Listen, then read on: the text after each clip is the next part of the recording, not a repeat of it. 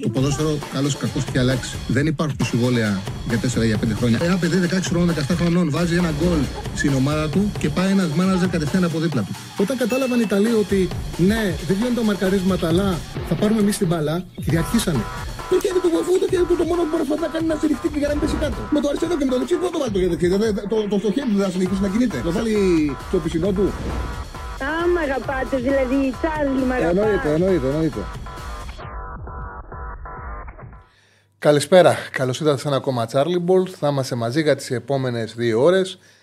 Σήμερα είμαστε εκτάκτος 3 με 5, γιατί είναι ο μεγάλος ημιτελικός η Ρεβάνς Παναγικός Πάο Ξυλιοφόρο είναι στις 7 η ώρα. Και μετά από εμά ακολουθεί ο κύριος Ζαγκάτση.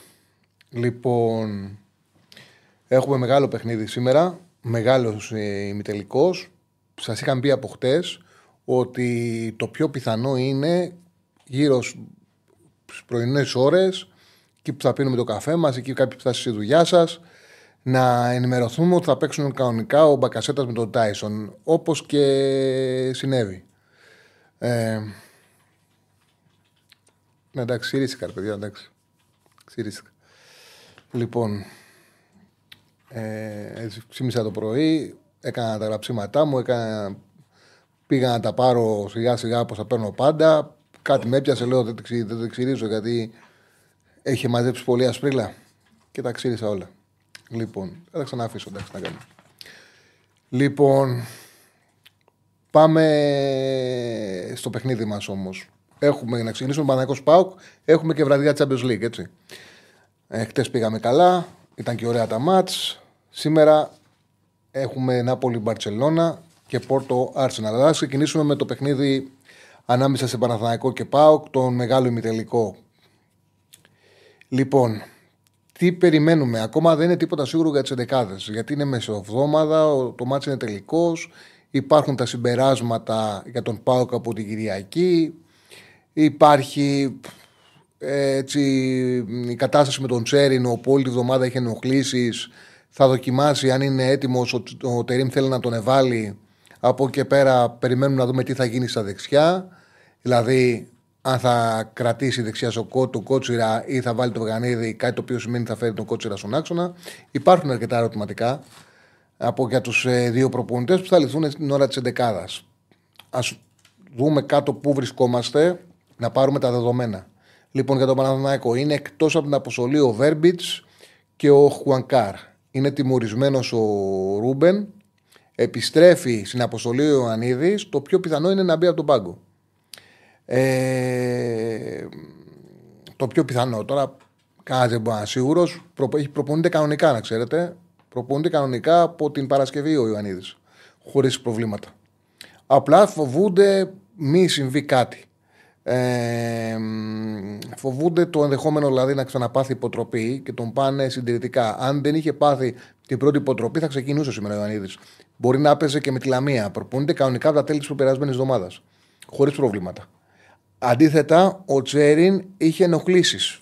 Είναι με ενοχλήσεις. Ο Τσέριν εχθές δεν πόναγε. Σήμερα, αν είναι καλά, θα ξεκινήσει. Αν δεν είναι καλά, θα μείνει έξω. Τραυματία είναι ο Τζούρι, ξέρετε, μακροχρόνιοι Μάγνουσον και, και Μπράουν. Πάμε να δείξουμε τώρα ε, πιθανή δεκάδα. Μην τάζει έκπληξη, δεν εξαρτάται από εμάς. Μπορεί να μην. Ε, τέτοιο. Μπορεί να μην προλάβω. Μην μη, μη, τάζει με βεβαιότητα. Δεν εξαρτάται από εμάς. Ναι, οκ. Λοιπόν. Ε, πάμε να δείξουμε την πιθανή ενδεκάδα του Παναθηναϊκού. Ντραγκό θα είναι κατά τα δοκάρια. Λοιπόν, από εκεί και πέρα στα δεξιά είτε θα είναι ο Κότσιρας είτε ο Βαγανίδης. Γεντβάι, Αράο, Μλαντένοβιτς είναι σίγουροι. Και παίζει τώρα. Αν ο Τσέριν είναι έτοιμος, θα έχουμε ή Τσέριν Κότσιρας, αν δεν φοβηθεί να βάλει το Βαγανίδη πάνω στον Τάισον, γιατί δεν έχει καλή παράδοση ο Βαγανίδης με τον Τάισον, τον δυσκολεύει πάρα πολύ ο Τάισον τον Βαγανίδη, είτε θα βάλει το Ζέκα. Είτε θα δούμε δηλαδή Τσέριν Ζέκα είτε κότσιρα ζέκα είτε τσέριν κότσιρα. Θα εξαρτηθεί από ποιος θα παίξει και δεξιά. Δηλαδή, αν θα πει ο Τερήμ ότι μπορεί ο Βαγανίδης να πάει μια χαρά με τον Τάισον, είτε το είδαμε και στη Τούμπα που είχε βάλει τον κότσιρα και δεν είχε βάλει τον Βαγανίδη. Και είχε πάει πολύ καλά ο κότσιρας με τον Τάισον. Ε, είχε πάει πάρα πολύ καλά, δηλαδή στην πλευρά δεν υπήρχε Tyson. Έκανε rotation ο Λουτσέσκου. Μπήκε στο δεύτερο μήχρονο. Λοιπόν, ε, μπροστά δεν νομίζω ότι υπάρχει κάποια έκπληξη για την τριάδα. Μπερνάρ θα είναι αριστερά. Παλάσιος δεξιά και Μπακασέτας πίσω από τον Σεντερφόρ. Αυτή η τριάδα είναι το μοναδική που είναι σίγουρη μαζί με την τριάδα Γετβάη Αράου Μλαντένοβιτς. Όλες τις άλλες θέσεις υπάρχει προβληματικό. Για την κορφή της επίθεσης είτε θα ξεκινήσει ο Σπόραρ και θα μπει αλλαγή ο Ιωαννίδης, είτε ε, ο Ιωαννίδης θα ξεκινήσει στην κορφή της επίθεσης γιατί θα κρίνει ο Τερήμ ότι δεν υπάρχει φόβος ε, για να πάθει κάποια υποτροπή και είναι έτοιμος να παίξει. Πάνω κάτω αυτά είναι τα πλάνα του Τερήμ. Δεν υπάρχει κάτι άλλος. Ε, ο Βαγανής λέει ενδεχομένως να δυσκολευτεί αρκετά με τον Τάισον. Πάλι ναι, γι' αυτό το λόγο κιόλας δεν είναι σίγουρο το τι θα κάνει. Λοιπόν, για τον Πάουκ είναι εκτός ο Ενκόνκ που έλειπε καιρός στην εθνική του και έχει επιστρέψει με μικρονοκλήσει. Είναι εκτός αποστολής, αυτό το ξέρουμε. Λοιπόν, χάνει ένα ακόμα ο Βιερίνια. Ο είναι στην αποστολή, να ξέρετε. Ο Βιερίνια ήταν στην αποστολή. Είναι πολύ πιθανό όμως να είναι εκτός. Τώρα ποιο είναι για τον καρτόν. Μπερδεύω. Λοιπόν.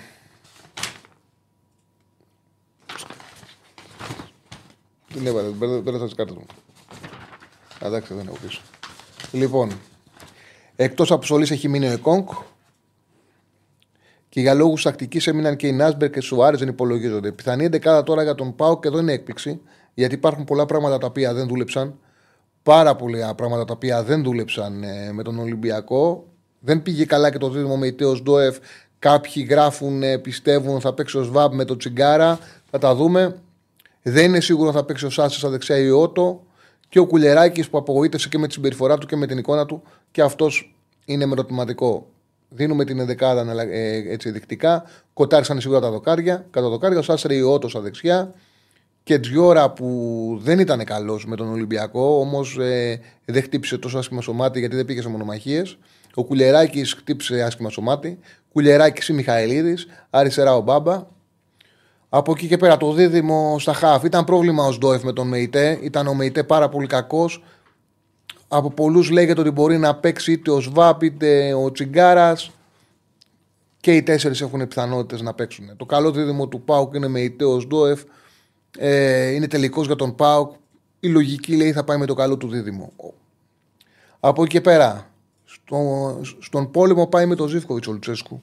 Εγώ πιστεύω θα δούμε Ζήφκοβιτς και όχι ο Ντεσπόντοφ. Παρότι ο Ντεσπόντοφ είναι ο πιο απειλητικός σου παίκτης. Ο Ζήφκοβιτς έχει κάνει και καλά παιχνίδια σου λεωφόρο. Έτσι πιστεύω τώρα. Μπορεί να παίξει ο Ντεσπόντοφ. Από εκεί και πέρα, αριστερά ο Τάισον θα παίξει 100% και στη θέση 10 θα δούμε αν θα ξεκινήσει ο Μουρκ που δεν πήγε καλά με τον Ολυμπιακό, αλλά ούτε ο Κωνσταντέγιας πήγε πολύ καλά με τον Ολυμπιακό. Και ο Τόμας στην κορφή της επίθεσης. Να πούμε για τον Παναθηναϊκό ότι έχει 9 στα 14 γκολ γκολ με τον Πάοκ. Αυτό είναι και για τους δύο. Λοιπόν, από εκεί και πέρα ο Πάοκ έχει 9 στις 10 προκρίσεις στους μητελικούς. Ο μετράει ο Λουτσέσκου ανεξαρτήτου ομάδας. Δηλαδή και με την Ξάνθη είχε πάει τελικό και είχε περάσει. Ε, βρίσκει δίκτυα σε 9 διαδοχικέ εξόδους όλες οι οργανώσεις ο Πάοκ. Εντάξει, τώρα αυτά δεν αφορούν τόσο πολύ αυτό το παιχνίδι που είναι διαφορετικό. Έχει πολύ ενδιαφέρον το παιχνίδι. Κοιτάξτε να δείτε. Ε, τσιγκάρα είπα. Ναι, λάθος μου το τσιγκάρα. Ε, ο Σντόεβ ή Σβάμπ. Ο, ο ένας, είναι ε, δύο εκ των τριών θα παίξουν. Θα παίξουν δηλαδή τρεις από αυτούς τους τρεις με ητέο Σντόεφ ή Σβάμπ θα είναι το δίδυμο του Πάουκ. Λοιπόν, είτε με ητέο Σντόεφ, είτε Σβάπ ω Σντόεφ, είτε Σβάπ με ητέ. Λοιπόν, ε, τώρα για τον Παναθηναϊκό ο Τερίμ έχει στην ομάδα περίπου 55 μέρες προπόνησης.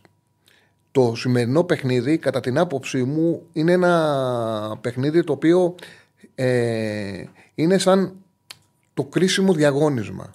Είναι σαν το κρίσιμο διαγώνισμα γιατί εν ώψη play-off, εν ώψη των εξετάσεων, ε, γιατί τα πάντα θα κρυφθούν στα play-off για τον Παναθηναϊκό, το οποίο όμως βέβαια δίνει και πρόκληση στον τελικό. Δηλαδή θα κάνει τον Παναθηναϊκό φαβορή, γιατί θα είναι φαβορή όποια ομάδα περάσει με τον Άρη, χωρίς να σημαίνει ότι ο Άρης νίκη τις πιθανότητές του. Θα είναι φαβορή ο Παναθηναϊκός και ο Πάοκ θα είναι φαβορή άμα πάρει την πρόκληση, θα δώσει πρόκληση και στον τελικό. Ε, και λέω είναι ένα διαγώνισμα γιατί στην πραγματικότητα ο Ιωβάνοβιτ έχασε τη θέση του ή για να, να το πιο πιο ξεκάθαρα η, η απόφαση από τον Αλαφούζο για να αντικαταστήσει τον Γιωβάνοβιτς πάρθηκε όταν αποκλεί, ορίμασε μάλλον, όταν αποκλείστηκε τη Μακάμπη. Δηλαδή υπήρχε μια συζήτηση, υπήρχαν παράπονα για τις μεταγραφές που έγιναν, υπήρχε μια γκρίνια, μια συζήτηση με τους ανθρώπους που συμβουλεύεται, τους συμβουλού του. Όμω ε, μετά τον αποκλεισμό με τη Μακάμπη, εκείνο το βράδυ, ορίμασε πάρα πολύ η σκέψη ότι για να ανέβει επίπεδο Παναναναϊκός, για να μπορέσει να κατακτήσει το πρωτάθλημα, πρέπει να γίνει αλλαγή προπονητή. Μέχρι που βρέθηκε ο Τερήμ, ε, ήρθαν σε συμφωνία, δηλαδή κατάλαβε ότι μπορεί να πάρει έναν προπονητή πιο υψηλού επίπεδου Παναθηναϊκός όσον αφορά τον brand του. Ε, τότε με τη Μακάμπη ο Παναθηναϊκός ήταν σε μια πραγματικότητα που μοιάζει αρκετά με σήμερα. Δηλαδή έπαιζε εντός έδρας παιχνίδι και ήθελε δύο αποτελέσματα για να πάρει την πρόκληση τότε στο conference. Και ήταν πολύ soft, αποδείχτηκε, ήταν κάτω από τον πύχη των προσδοκιών. Θεωρώ ότι αυτές τις 55 μέρες που έχει δουλέψει ο Τερήμ φαίνεται φαίνεται μάλλον, ότι την ομάδα την έχει σκληρύνει πολύ. Δηλαδή έχει δημιουργήσει το δίδυμο Αράου Γετβάη, έχει δημιουργήσει τον άξονα ε, δίδυμο ποδοσφαιριστών που παίζουν πιο σκληρά. Γιατί θυμίζω τότε ο, ο Γιωβάνοβιτς έπαιζε στα σημαντικά παιχνίδια με το Βιλένα στο 8 και πολλές φορές και Μπερνάρ και Τζούρι στην ίδια δεκάδα και ήταν πολύ σοφτό Παναθαϊκό. Και έφτασε σε ένα σημείο να έχει ωραία δημιουργία, αλλά να είναι πολύ πιο εύκολο να δέχεται γκολ από το να πετύχει γκολ. Κάτι το οποίο το είχε πει και ο Ιωαννίδης μετά από το παιχνίδι με τη Ρεν. Ε, δεν ισχύει αυτό που λες φίλε Σωτήρη. Δεν ισχύει να το ξέρεις αυτό, δεν ισχύει. Λοιπόν, ε, αυτό το οποίο έλεγα ήταν το εξής ότι ο Παναθηναϊκός ήταν μια ομάδα που ήταν soft. Αυτό που κατάφερε ο Τερίμ που φαίνεται ότι έχει καταφέρει ο Τερήμ και το έχει βγάλει στα δύο παιχνίδια κυπέλου με τον Ολυμπιακό, το βγάλε στο πρώτο παιχνίδι κυπέλου με τον Πάοκ, το έχει βγάλει στα ντέρμπι με ΑΕΚ εκτός έδρας και με Ολυμπιακό εντός. Είναι ότι έχει σκληρύνει τον αμυντικά η ομάδα, έχει αποκτήσει ένα μέταλλο. Έχει αποκτήσει και τον Μπεκασέτα που μπορεί να παίξει πιο ψηλά και να τελειώνει φάσεις, να βελτιώσει αρκετά την ε, δημιουργία του Παναναναϊκού και την τελική εκτέλεση. Και ουσιαστικά έρχεται αυτό το παιχνίδι να δείξει, να αποδείξει μάλλον αν αυτό το οποίο προσπάθησε να κάνει ο Τερίμ μέσα σε 55 μέρες έχει φύγει αποτέλεσμα. Θα είναι πραγματικά τεράστια αποτυχία για τον Παναθηναϊκό να χάσει αυτή την πρόκληση. Τεράστια αποτυχία για τον Παναθηναϊκό να χάσει αυτή την πρόκληση. Ουσιαστικά θα είναι σαν να λέει ότι αυτές τις 55 μέρες δεν έχει γίνει κάτι ώστε η ομάδα να βελτιωθεί και θα είναι σε θέση να ε, χτυπήσει τα playoff. Να χτυπήσει το πρωτάθλημα στα playoff. Από την άλλη, πάμε στον Πάοκ τώρα και για τον Πάοκ είναι πολύ κρίσιμο το παιχνίδι. Γιατί ο Πάοκ εκεί που ήταν πρώτος, πάνω σε μια εποχή που έβγαζε φόρμα, που έδειχνε έτοιμος να αξιοποιήσει το γεγονός ότι και τα τρία ντέρμπι είναι εντός ε, τάχη συνέδρα του. Κέρδισε τον Παναθηναϊκό που ήταν στο χειρότερο του παιχνίδι στο πρωτάθλημα. Είναι το χειρότερο του παιχνίδι με τον Τερήμ. Ε, δεν λειτουργήσε ε, κάποιες σκέψεις του Τούρκου προπονητή σε εκείνο το μάτς. Ήταν ασύνδετος πάρα πολύ αμυντικά.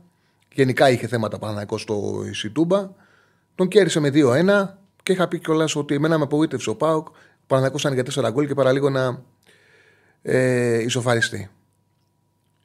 Ε, μετά έρχεται το, έρχεται το παιχνίδι με την ΑΕΚ. Ένα παιχνίδι που ήταν απόδειξης για τον Πάοκ. Δηλαδή να αποδείξει, ήθελε και ο Λουτσέσκου να αποδείξει ότι έχει φέρει την ομάδα του σε μια κατάσταση ώστε ε, να μπορεί να κερδίζει τον, την ΑΕΚ του Αλμέιδα. Γιατί είχε ένα πολύ κακό σερί, 5-1-0, 0-1-5 απέναντι στην ΑΕΚ του Αλμέιδα. Η ΑΕΚ του πήρε πέρσι και το κύπελο, του, πήρε, του κάνει πάρα πολλές ε, ζημιές. Για δεύτερη συνεχόμενη χρονιά, στο παιχνίδι πρώτου γύρου, στην ΟΠΑ Παρίνα τον ανάγκασε να αλλάξει τακτική να αλλάξει τη φιλοσοφία του. Οπότε έπρεπε να αποδείξει ότι έχει φτάσει σε ένα σημείο να μπορεί να την παίξει. Άλλαξε και, και τακτική για να αντιμετωπίσει την ΑΕΚ. Στην πραγματικότητα έσωσε το βαθμό στο τέλος. Έτσι όπως έγιναν τα πράγματα, από τη στιγμή που κινδύνεψε με ήττα ο ΠΑΟΚ και έσωσε το, ε, το βαθμό στο τέλος και κράτησε και την πρώτη θέση, υπήρχε μια λογική την ε, περασμένη Δευτέρα ότι OK, okay, δεν πάθαμε και τίποτα, δεν έγινε καμιά ζημιά. Καλά είμαστε. Έχουμε τον, ε, τα παιχνίδια κυπέλου με τον Παναθηναϊκό, έχουμε τον Τούτσερα παιχνίδι με τον Ολυμπιακό.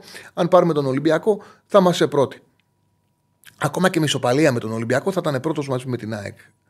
Κανένας δεν περίμενε θα συμβεί. Πήγε σε ένα πολύ μεγάλο rotation του Παναθηναϊκό, δηλαδή είχε ο Λουτσέσκου τη δυσκολία το ότι έπαιζε συνεχόμενα ντέρμπι και πήγε σε ένα πάρα πολύ μεγάλο rotation με τον. Και δεν σταματάνε, γιατί έχει τώρα την ε, Κυριακή παίζει στο Αγρίνιο. Πήγε σε ένα πολύ μεγάλο rotation με τον Παναθηναϊκό, το χάσε 0-1.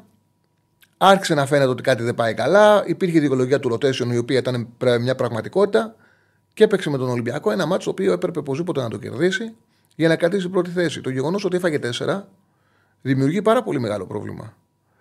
Ε, πάρα πολύ μεγάλο πρόβλημα στον ε, ΠΑΟΚ. Έχει φέρει γκρίνια, έχει φέρει μια, μια φθορά, έχει δημιουργήσει και εκεί ψυχολογικό πρόβλημα πάρα πολύ σημαντικό.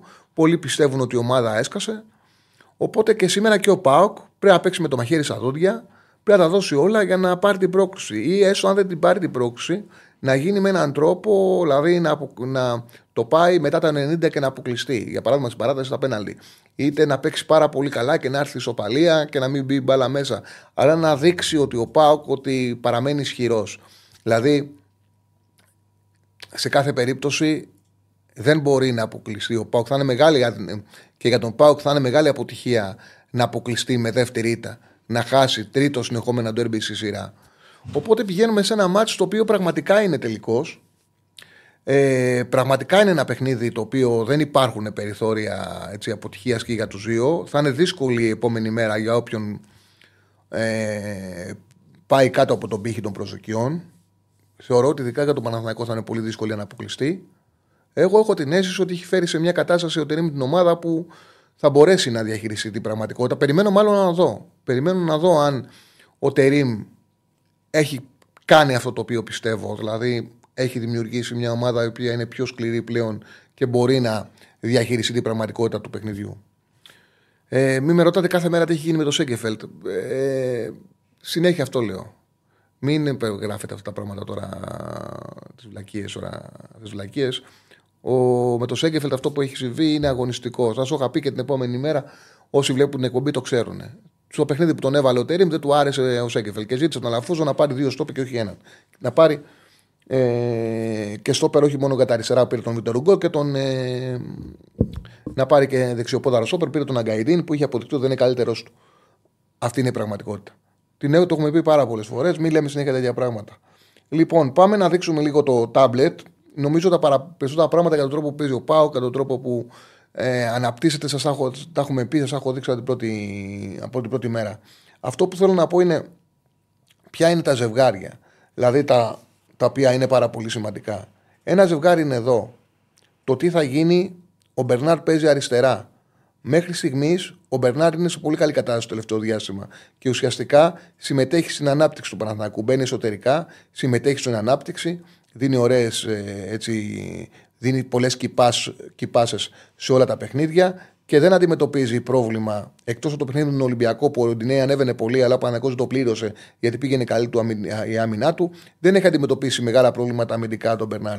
Σε κάθε περίπτωση όμως, το ότι έχει τον Μπερνάρ αμυντικά ο Παναθηναϊκός, ο Σάστρε μπορεί να το αξιοποιήσει είτε ότο, είτε παίξει ότο στην πλευρά, είτε ο Σάστρε, να πάει σε ανεβάσματα και να δημιουργήσει πρόβλημα στο Μλαντένοβιτς που δεν είναι και αυτός καλό αμυντικά.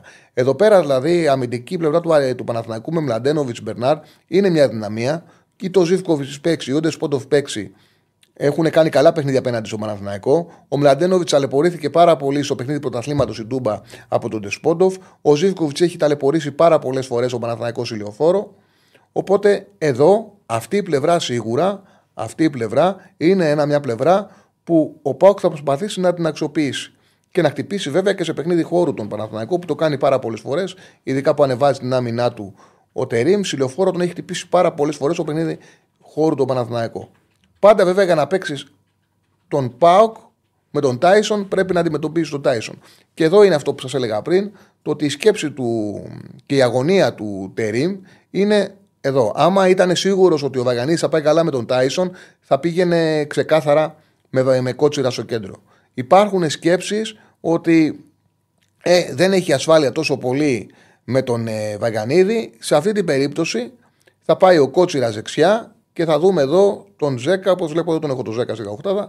Οπότε εντάξει, θα πάει ο Ζέκα εδώ. Ε, θα γίνει αυτή η αλλαγή. Επειδή θα φοβάται τον Τάισον ο Τερήμ. Αυτή είναι και ουσιαστικά αυτό το οποίο παίζεται για τον Παναθηναϊκό. Τώρα από εκεί και πέρα είναι πολύ σημαντικό το μπλοκάρισμα του ΜΕΙΤΕ και το είδαμε και, το είδαμε και στο πνεύμα του Ολυμπιακό. Ο Ολυμπιακός εδώ τον εμπλόκαρε τον ΜΕΙΤΕ. Τώρα βέβαια ο Παναθηναϊκός επειδή δεν παίζει καθαρό 4-3-3 με τον Μπακασέτα και τον Κότσιρα και τον Τσέριν, είναι, είναι πιο πολύ, είναι κάπως έτσι. Και ο, ο Μπακασέτας δεν είναι και τόσο δυνατός στο, στο πρεσάρισμα. Είναι σημαντικό πάντως για τον Παναναναϊκό να μην βρει ο ΜΕΙΤΕ χώρο και χρόνο. Γιατί άμα βρίσκει χώρο και χρόνο ο ΜΕΙΤΕ, σημαδεύει τους παίκτες σου, μπορεί να βγάλει αντεπίθεση, να βγάλει στην πλάτη της άμυνας τον, ε, τον Τάισον. Πάντα τον Μεϊτέ πρέπει να τον παίζει επιθετική άμυνα. Και πότε πρέπει να τον παίξει επιθετική άμυνα; Όπως τον έπαιξε με τη Λίμπαρ. Δηλαδή να τον παίζεις πριν πάρει την μπάλα. Πριν πάρει την μπάλα, να μην του δώσεις δυνατότητα να γυρίσει. Να γυρίσει μούρη. Γιατί άμα γυρίσει μούρη θα σημαδέψει. Ο, με τη Λίμπαρ έκανε αυτό με τον ε, Τσικίνιο και τον, ε, και τον Όρτα. Τον έπαιξε πριν πάρει την μπάλα, είχε προσωπικό μαρκάρισμα. Τώρα θα το κάνει αυτό με τον Μπακασέτα, με τον Μπακασέτα και τον Τσέριν, θα τους πάει σε προσωπικό μαρκάρισμα για να του κλέβει την μπάλα. Θα το δούμε. Είναι σημαντικό στοιχείο. Και επίσης, αυτό το οποίο δεν έχουμε δει για τον Παναθηναϊκό και περιμένουμε να το δούμε, είναι Μπακασέτα Ιωαννίδης. Αν θα παίξει από την αρχή ο Ιωαννίδης, βγάζω το σπόρα, βάζω Ιωαννίδη, είτε στο 55-60, σε περίπτωση που το σκορ είναι πεζούμενο, δεν έχουμε δει καθόλου ούτε λεπτό από τότε που πήγε ο Μπακασέτα μαζί αυτούς τους δύο ποδοσφαιριστές που για μένα θα είναι το όπλο του Παναθηναϊκού όταν θα βρει πατήματα ο Ιωαννίδης, γιατί μπορούν να παίξουν κοντά και να συνεργάζονται πάρα πολύ καλά. Δηλαδή, το γεγονός ότι ο Ιωαννίδης είναι ένας φόρο ο οποίος παίζει με πλάτη, παίζει με πλάτη, έχει επιστροφές, του αρέσει να υποδέχεται την μπάλα, τον Μπακασέτα θα το βολέψει πάρα πολύ. Γιατί ο Μπακασέτα θέλει πρόσωπο και έχει εκτέλεση. Αυτό θα το βολέψει πάρα πολύ. Είναι τεράστιο όπλο για τον Παναθηναϊκό και όταν έχεις ένα επιθετικό δίδυμο να απειλεί, όπως θα δημιουργήσουν, γιατί ο Μπακασέτας με τον Ιωαννίδη επιθετικό δίδυμο θα δημιουργήσουν, αμήνεσαι και καλύτερα. Γιατί αναγκάζεις τους αμυντικούς τους αμυντικούς παίκτες να, να, να πάνε πάνω τους. Και αυτό εγώ περιμένω, αν τον Παναθηναϊκό θα μπει ο Ιωαννίδης, τι περιμένω. Περιμένω το γεγονός ότι θα, θα αναγκάσει την αντίπαλη άμυνα να συσπηρωθεί πάνω τους, να, να προσαρμοστεί πάνω τους, θα φέρει χώρους στα άκρα. Δηλαδή θα είναι πιο εύκολο για τον Παλάσιος να πάει σε τερατέτ όταν θα υπάρχουν αυτοί οι δύο. Γιατί το παιχνίδι του Ιωαννίδη με πλάτη, το παιχνίδι του Μπεκασέτα με μούρι, θα φέρει τους στόπερ κλειστά, θα φέρει τον μπακ κλειστά. Αυτό το πράγμα είναι πολύ εύκολο να, να δώσει διαδρόμους εδώ στο Βαγανίδη, να δώσει διαδρόμους στον Παλάσιος, να δώσει δυνατότητα, αν εδώ είναι ο Μαντσίνη για παράδειγμα, και παίξει με δύο εξτρέμου Παναναναϊκό να φέρει την μπάλα στο Μαντσίνη. Είναι πάρα πολύ εύκολο για τον Παναναναϊκό. Είναι ένα δίδυμο το οποίο δεν το έχουμε δει. Λογικά θα εμφανιστεί για πρώτη φορά σήμερα. Δεν ξέρω αν θα εμφανιστεί από την αρχή ή στη διάρκεια του αγώνα. Αλλά είναι μια νέα πραγματικότητα που ο Πάουκ θα είναι ο πρώτος που θα τη συναντήσει και θα δούμε το τι θα φέρει και πόσο διάστημα θα παίξουν μαζί. Λοιπόν, πάμε να δείξουμε λίγο τώρα. Πάμε στα ευρωπαϊκά και μετά να ανοίξουμε γραμμές. Είναι και μισή. Να αφήσουμε χρόνο να μιλήσετε κι εσείς. Λοιπόν, πριν πάμε στα ευρωπαϊκά, να πω αυτά που ξέχασα στην αρχή. Είμαστε μαζί με την Πέτρια 65, είμαστε μαζί με τον Στέφανο Συναδεινό. Ε, κάντε like στην εκπομπή μας, χρειαζόμαστε τα like, κάντε και εγγραφή στο κανάλι μας. Αν είδα δηλώσεις του Μπέου, είδα την, ε, τον τίτλο ότι θα φύγει τέλος της ε, σεζόν. Ε, νομίζω ήταν κάτι το οποίο το έχει ξαναπεί. Απλά το αδιαβεβαίωσε. Βέβαια, εντάξει, και αυτό πολιτικός είναι πλέον ο Μπέος πολιτικοί λένε και, και ξελένε. Και δεν, δεν είναι και ο πρώτος παράγοντας που μπει και, και μπορεί να τον αιρέσει. Okay. Λοιπόν, μην, ξεχάσει, μην ξεχνάτε ότι έχουμε καινούρια live betting εκπομπής στο κανάλι του Bet Home. Δώσε μια διάδα κάθε Σάββατο και Κυριακή με το φρουρό και τον ψηλό 4 με 7. Ο Στέφανος θα σας στείλει το link στο chat ε, από το κανάλι του Bet Home για να κάνετε εγγραφή και να μην χάσετε καμία εκπομπή τους και κανένα ταμείο. Λοιπόν, πάμε Στέφανε μου στα... στο πόρτο Arsenal. Ωραία. Λοιπόν, να ξεκινήσουμε με το πόρτο Arsenal, την ευρωπαϊκή μας τώρα περίγηση. Λοιπόν, πόρτο Arsenal. Η Πόρτο στα τελευταία τρία παιχνίδια έχει κερδίσει μόνο το ένα. Δεν είναι στην Πορτογαλία. Δεν είναι σε καλύτερη δυνατή της κατάσταση. Είναι τρίτη στο Πορτογαλικό πρωτάθλημα. Δεν έχει καμία εμπιστοσύνη η άμυνά της. Δεν είναι σε χρονιά που δείχνει κανεί να κάνει ζημιά σε μεγάλες ευρωπαϊκές ομάδες. Λοιπόν, στο τελευταίο χτύπησε ο αριστερός μπάκος Ζαϊντού και δεν θα ξαναπέξει ε, φέτος. Είχε μόλις έρθει από το ΚΑΠΑ Αφρικα. Έπαιξε γιατί ήταν τιμωρημένος ο Βέντελ. Ε, Δυστυχώς ο άνθρωπος τραυματίστηκε. Ε, ο Ταρεμή είναι εκτός με διαπροσαγωγούς. Ενώ παραμένει έξω ο Μαρκάνο. Βγάλε να βλέπω το τσάτ αν θες, Στέφανε. Νέο πρόσωπος στη λίστα ο Τάβιο και ο Κώστα. Λοιπόν, ο Τάβιο, νέο πρόσωπος στη λίστα. Ξεκινάει κάτω τα δοκάρια. Θα ξεκινήσει ο Κώστα, ο βασικός και της Πορτογαλίας. Ο Ζωάο Μάριο δεξιά, ο Γουέντελ αριστερά. Τον ε, Καρντόσο δίνουν δίπλα στον Πέπε. Υπάρχει περίπτωση να παίξει και ο Τάβιο. Ένας από τους δύο θα κάνει δήμο με τον ε, Πέπε. Κονθάλεθ με βαρέλα το δίδυμο τον αμυντικό χαφ. Ο Πέπε ο Βραζιλιάνος λογικά θα είναι μπροστά τους. Γκαλένο αριστερά, Κονσεϊσάο δεξιά, γιος προπονητή. Εβάνιλσον στην κορφή της επίθεσης η εντεκάδα πιθανότατα της Πόρτο. Έχει μόνο δύο πάλι στα τελευταία 29 της, μόνο μια ήττα στα τελευταία 10 παιχνίδια επίσημα και είναι πολλά της Πορτογαλίας. Έχει ένα 2-1-0 υπέρ της με την Arsenal, αλλά νομίζω ότι αυτή τη στιγμή η Arsenal είναι πιο καλή από ό,τι ήταν όταν την είχε ξαναβρει και δεν είναι και η Πόρτο τόσο σκληρή. Έχει τηθεί σε 7 από τα 10 τελευταία με αγγλικές ομάδες. Επίσης μετρά 7 σερή αποκλεισμούς σε φάση νοκάουτ η Πόρτο. Και το ντούσα παιχνίδι με αγγλικές είναι 8-7-7. Λοιπόν, για την Arsenal, η Arsenal η οποία μετά την ήττα ε, που έκανε στο κύπελο με την Λίβερπουλ είχε φρεσκαρίστηκε, είχε ελαφρύ πρόγραμμα τον Ιανουάριο, έπαιξε 20 μέρες μόνο ένα παιχνίδι με την Crystal Palace που βάλε 5 γκολ και γενικά έχει κερδίσει και τα 5 παιχνίδια που έχει δώσει με Crystal Palace εντός, με Nottingham εκτός, με Liverpool το 3-1 για το πρωτάθλημα που ξανά βάλει στη μάχη του τρίπλου τίτλου και τα δύο συνεχόμενα με West Ham εκτός που βάλε 6 και στην που βάλε 5, δηλαδή 5 στα 5, 5 5 νίκες με 21-2 τέρματα. Ένα σερί που την έχει φέρει στο μείον 2 από την πρώτη θέση και στο μείον 1 από τη δεύτερη θέση, μείον 2 από τη Liverpool, μείον 1 από τη City. Καμία ομάδα δεν είναι που αυτή τη στιγμή δεν χτυπιέται. Η Arsenal βρίσκει να έχει βρει ρυθμό και να έχει μπει στη μάχη του πρωταθλητισμού. Στη μάχη για τον τίτλο. Με προβλήματα είναι εκτός ο Ζέσος και ο Ζιτσέγκο, λογικά δεν παίζουν. Και ο Τομιγιάσου, πιο δύσκολα από όλους ο Ζιτσέγκο. Λείπει καιρό ο πάρτι.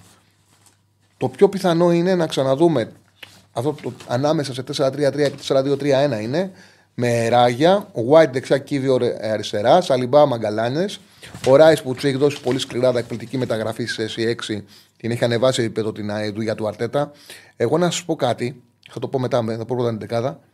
Όντεγκαρντ και μετά από εκεί πέρα. Μια θέση παίζεται. Ή θα παίξει δίπλα ο Ζορζίνιο και θα πάει 4-2-3-1 με τον Όντεγκαρντ δεκάρι, είτε ο Χάβερτς 4-3-3 και στην περίπτωση που παίξει ο Ζορζίνιο θα δούμε τον Χάβερτς κορφή επίθεσης. Στην περίπτωση που θα παίξει ο Χάβερτς θα δούμε τον γρήγορο Τροσάρ κορφή της επίθεσης.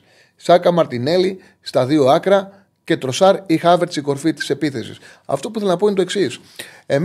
εγώ κατάλαβα το ότι μετά από τόσα χρόνια ο Κλοπ να φύγει από τη Λίβερπουλ το καλοκαίρι. Το καταλαβαίνω, ρε παιδί μου, πολλά τα χρόνια, κουράστηκε, κορέστηκε. Ε, δεν περίμενα τίποτα, επειδή η Arsenal είναι μια ομάδα σε εξέλιξη, ένα project το οποίο εξελισσόταν και έχει φτάσει τώρα σε ένα σημείο να μπορεί να διεκδικήσει τίτλους, δεν περίμενα ποτέ ο Αρτέτα να πει ότι σταματά το καλοκαίρι. Αυτό μου έκανε πολύ μεγάλη, ε, μεγάλη εντύπωση. Πραγματικά αυτό μου έκανε πολύ μεγαλύτερη εντύπωση από την αποχώρηση του κλοπ από τη Λίβερπουλ. Του κλοπ είχαν περάσει πάρα πολλά χρόνια. Εντάξει. Θεωρεί και ο ίδιος ότι τα βάνιασε, τα βάνισε ψυχολογικά ο Αρτέτα έχει κάνει μια σπουδαία δουλειά όπου νομίζω ότι πλέον είναι σε θέση να διεκδικεί τίτλους. Και πάνω που την έφερε σε αυτό το επίπεδο, είπε ότι το καλοκαίρι φεύγω. Δεν το περίμενα. Μου κάνει έκπληξη τελείως. Ε, Τέλος πάντων, αυτή είναι η απόφαση του Αρτέτα. Δεν ξέρω αν θα αλλάξει κάτι μέχρι το καλοκαίρι και αν τελικά κατακτήσει τίτλους. Εγώ βλέπω πάντως ότι ε, η Arsenal ε, μπορεί να περάσει και να κάνει το διπλό στον Τραγκάο. 12 νίκη στα τελευταία εκτός έδρας ευρωπαϊκά, 12-5-3 το ρεκόρ. Ε, τελευταία παρουσία στη διοργάνωσης 16-17. Ένα 5-3 τα ρεκόρ σε πορτογαλικές έδρες. Έχει κακό, κακή προϊστορία η Arsenal. 5 σερίνικε Πρέμερ με 21-2 τα τέρματα. Πόσο δίνει τώρα το διπλό της Arsenal στο Dragao; Στο λεπτό. Είναι στο. Από το 1,77 έχει πέσει στο. Από το 1,70 έχει πέσει στο 1,66 το διπλό της Arsenal. Πάμε στο Νάπολη Μπαρσελόνα. Όπου ο Δελαουρέντη άλλαξε ξανά προπονητή. Θυμίζω, θυμίζω, ήταν πάρα πολύ. Ήταν πάρα πολύ. Ε, το έχει διαψεύσει, λες, ο Αρτέτα. Δεν το έχω διαβάσει. Δεν έχω διαβάσει την διαψεύση του. Δεν την έχω διαβάσει. Το πιστεύω γιατί το γράφεται παραπάνω από ένας. Ε, το είχα διαβάσει σε πάρα πολλά site.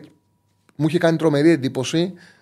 Ε, πραγματικά δεν μπορούσε να, δεν μπορούσε να, να εξηγηθεί ε, με βάση τη λογική. Το θεωρώ λογικό να το έχει διαψεύσει. OK, okay, το δέχομαι επειδή το γράφετε αρκετοί. Είναι μια είδηση που εμένα μου έχει φύγει. Το δέχομαι. Αυτό ορίζει και η λογική. Αυτό ορίζει η λογική. Είναι περίεργο να αποφασίσει ο Αρτέτα τώρα να φύγει από την Arsenal τώρα που την έχει φέρει σε μια κατάσταση ικανή να διεκδικήσει τίτλους. Είναι περίεργο. Το, το δέχομαι αυτό που λέτε, είναι, το λέτε και αρκετοί. Είναι μια είδηση που εμένα μου διέφυγε και εσείς την έχετε διαβάσει προφανώς. Λοιπόν, τι έλεγα. Έλεγα για την Νάπολη για το ρεπορτάζ. Έλεγα για το ρεπορτάζ της ε, Νάπολη. Και ψάχνω να βρω το ρεκόρ του Ματσάρη, το βρήκα. Λοιπόν, θυμάστε ότι θα σε έλεγα όταν πολύ κράζατε τον Γκαρσία ότι δεν έφταιγε ο Γκαρσία. Έχει πάρει μια πάρα πολύ δύσκολη δουλειά. Πήρε την Νάπολη μετά από το ταβάνι της. Είχε ξεπεράσει το ταβάνι της Νάπολη. Η Νάπολη δεν ήταν η ομάδα για να πετύχει αυτό που πέτυχε πέρσι. Βρέθηκαν όλοι σε εκπληκτική κατάσταση, πετάγανε, είχαν απίστευτα τρεξίματα. Ο Ρούντι Γκαρσία είναι καλό προπονητής και την Νάπολη, άμα θυμάσαι, την κράτησε. Δεν την είχε όπως συνέχεια, την είχε τετράδα, την είχε τετράτη θέση.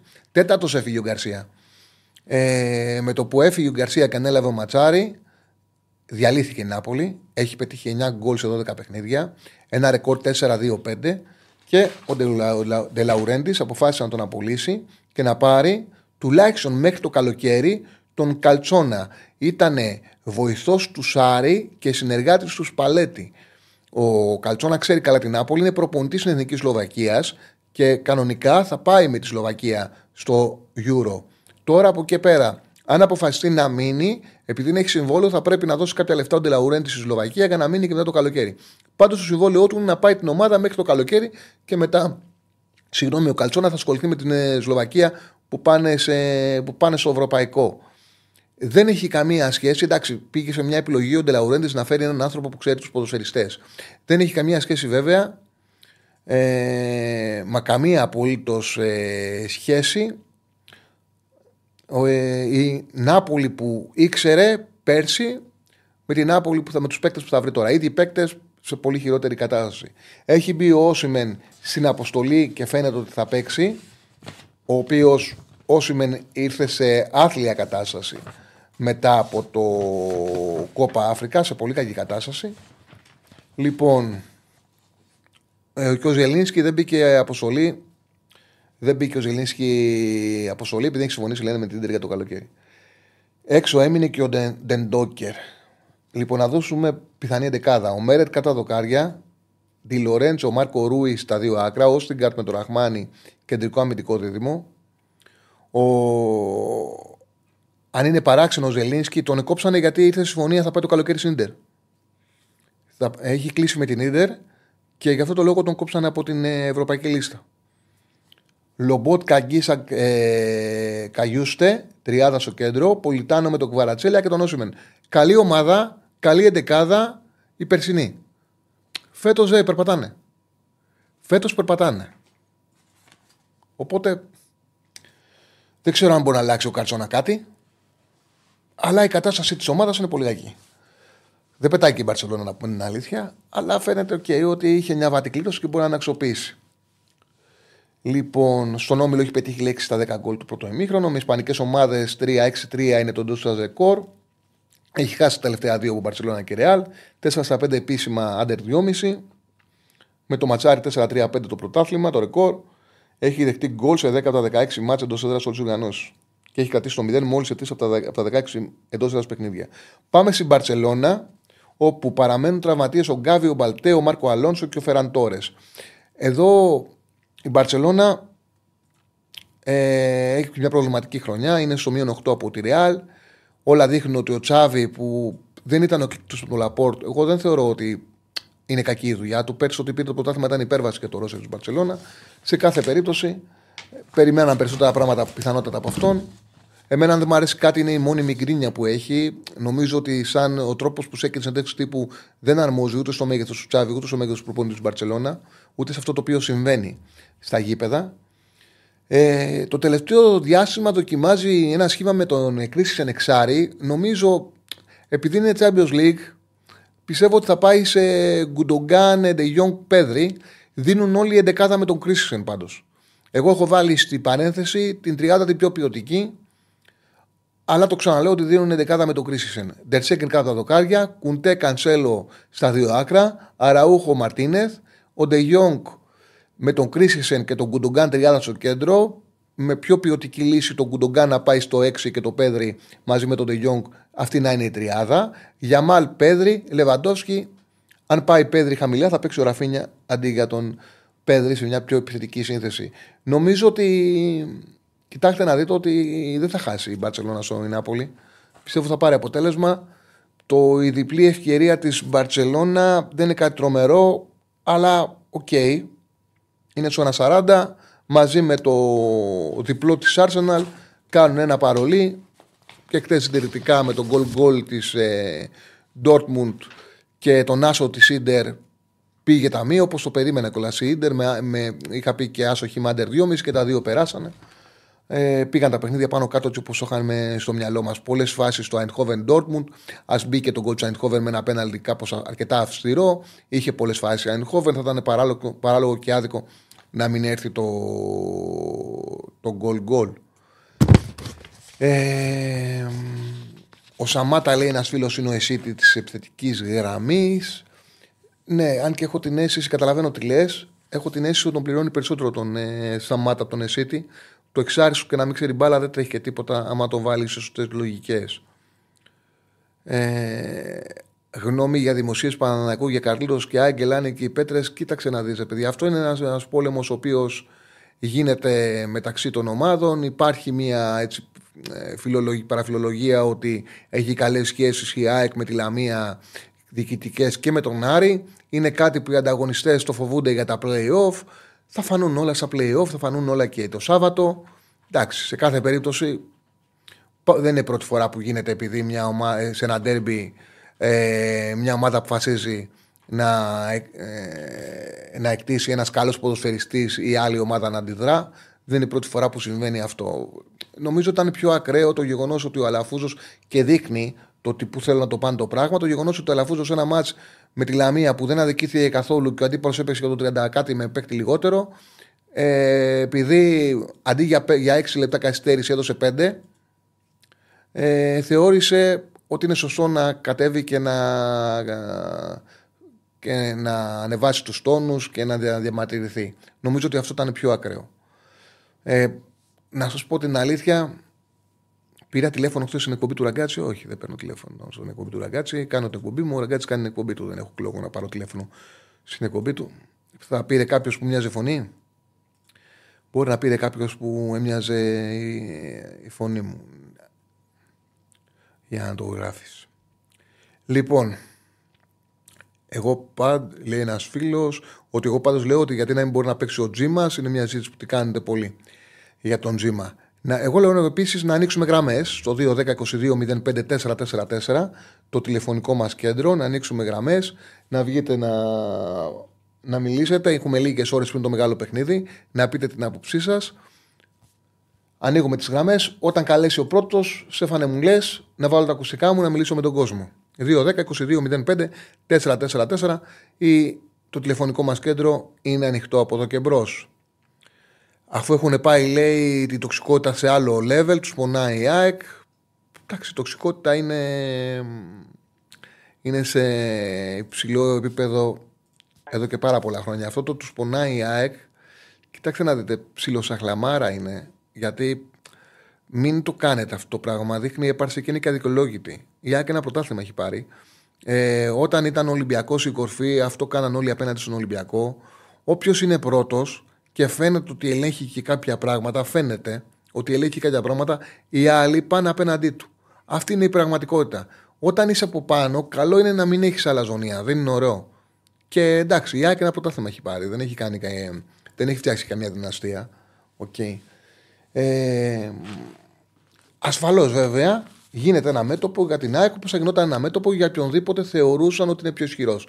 Πάντως σοβαρά πράγματα δεν έχουν γίνει μέχρι στιγμής. Δεν έχουν γίνει. Το μοναδικό, το έχω πει ε, πάρα πολλές φορές, πάρα πολλές έχω πει, το μοναδικό που έχει γίνει είναι ε, ε στο παιχνίδι με τον Ολυμπιακό, τον γκολ πακυρώθηκε του Μασούρα και το πέναλι που δόθηκε στο Κάλενς. Αυτό είναι το μοναδικό το οποίο έχει γίνει που ήταν ακραίο. Όλα τα άλλα είναι στα, στα πλαίσια της ε, ποδοσφαιρικής λογικής. Ε, χαίρετε. Καλησπέρα. Τσάρλι. Καλησπέρα φίλε. Γεια σου, γεια σου αγαπητέ Τσάρλι. Ο Βασίλης είμαι ο Αγγλής από τον Πειραιά. Ελπίζω να είσαι καλά. Γεια σου Βασίλη μου. Μια χαρά, μια χαρά. Ε, βασικά, μόλις είπες ότι ε, οι γραμμές ανοίξαν να πάρουμε, πήρα χωρίς να είμαι σίγουρος αν έχω να πω και κάτι συγκεκριμένο. Καλά, Αλλά παρόλα αυτά είχα κάτι στο μυαλό μου σε σχέση με το τζίμα. Το έγραψα και στο chat. Εγώ αυτό ξέρεις που στην Ελλάδα δεν πολύ συνηθίζουμε να βάζουμε μικρούς σε ηλικία παίχτες. Mm. Δηλαδή, ας πούμε, αν ο άλλος είναι 18, λέει ο άλλος δεν είναι έτοιμο το σώμα, δεν είναι, δεν ξέρω τι. Εγώ εσύ Τσάρλ έβλεπα φέτος την ΑΕΚ, ας πούμε, και με τη Μαρσέγη και με τη. Δεν θυμάμαι τώρα ακριβώς ποιοι ήταν αυτοί οι παίχτες, αλλά θυμάμαι και στον Άγιαξ, ας πούμε. Και στον... Ήταν κάτι παίχτες που ήταν μικρά παιδιά. Και οι άνθρωποι και ο δεν ήταν κανονικοί. Ε; Και ο Τζίμας είναι πολύ ναι. μικρός. Είναι 17. Ασφαλώς βέβαια, ασφαλώς ταλέντο έχει και από τη στιγμή που δεν υπάρχει κάτι καλύτερο, ναι. του δίνεται η ευκαιρία ναι. θα έπρεπε να δοθεί ευκαιρία να πάρει παραπάνω χώρο και χρόνο από ό,τι παίρνει. Νομίζω ότι η ομάδα δείχνει ότι μπορεί δικαιούται ο Τζίμας να παίξει λίγο παραπάνω. Δεν λέω να τον κάψουνε. Δεν λέω να τον ναι, κάψουνε. Νομίζω ότι δικαιούται να παίξει λίγο παραπάνω.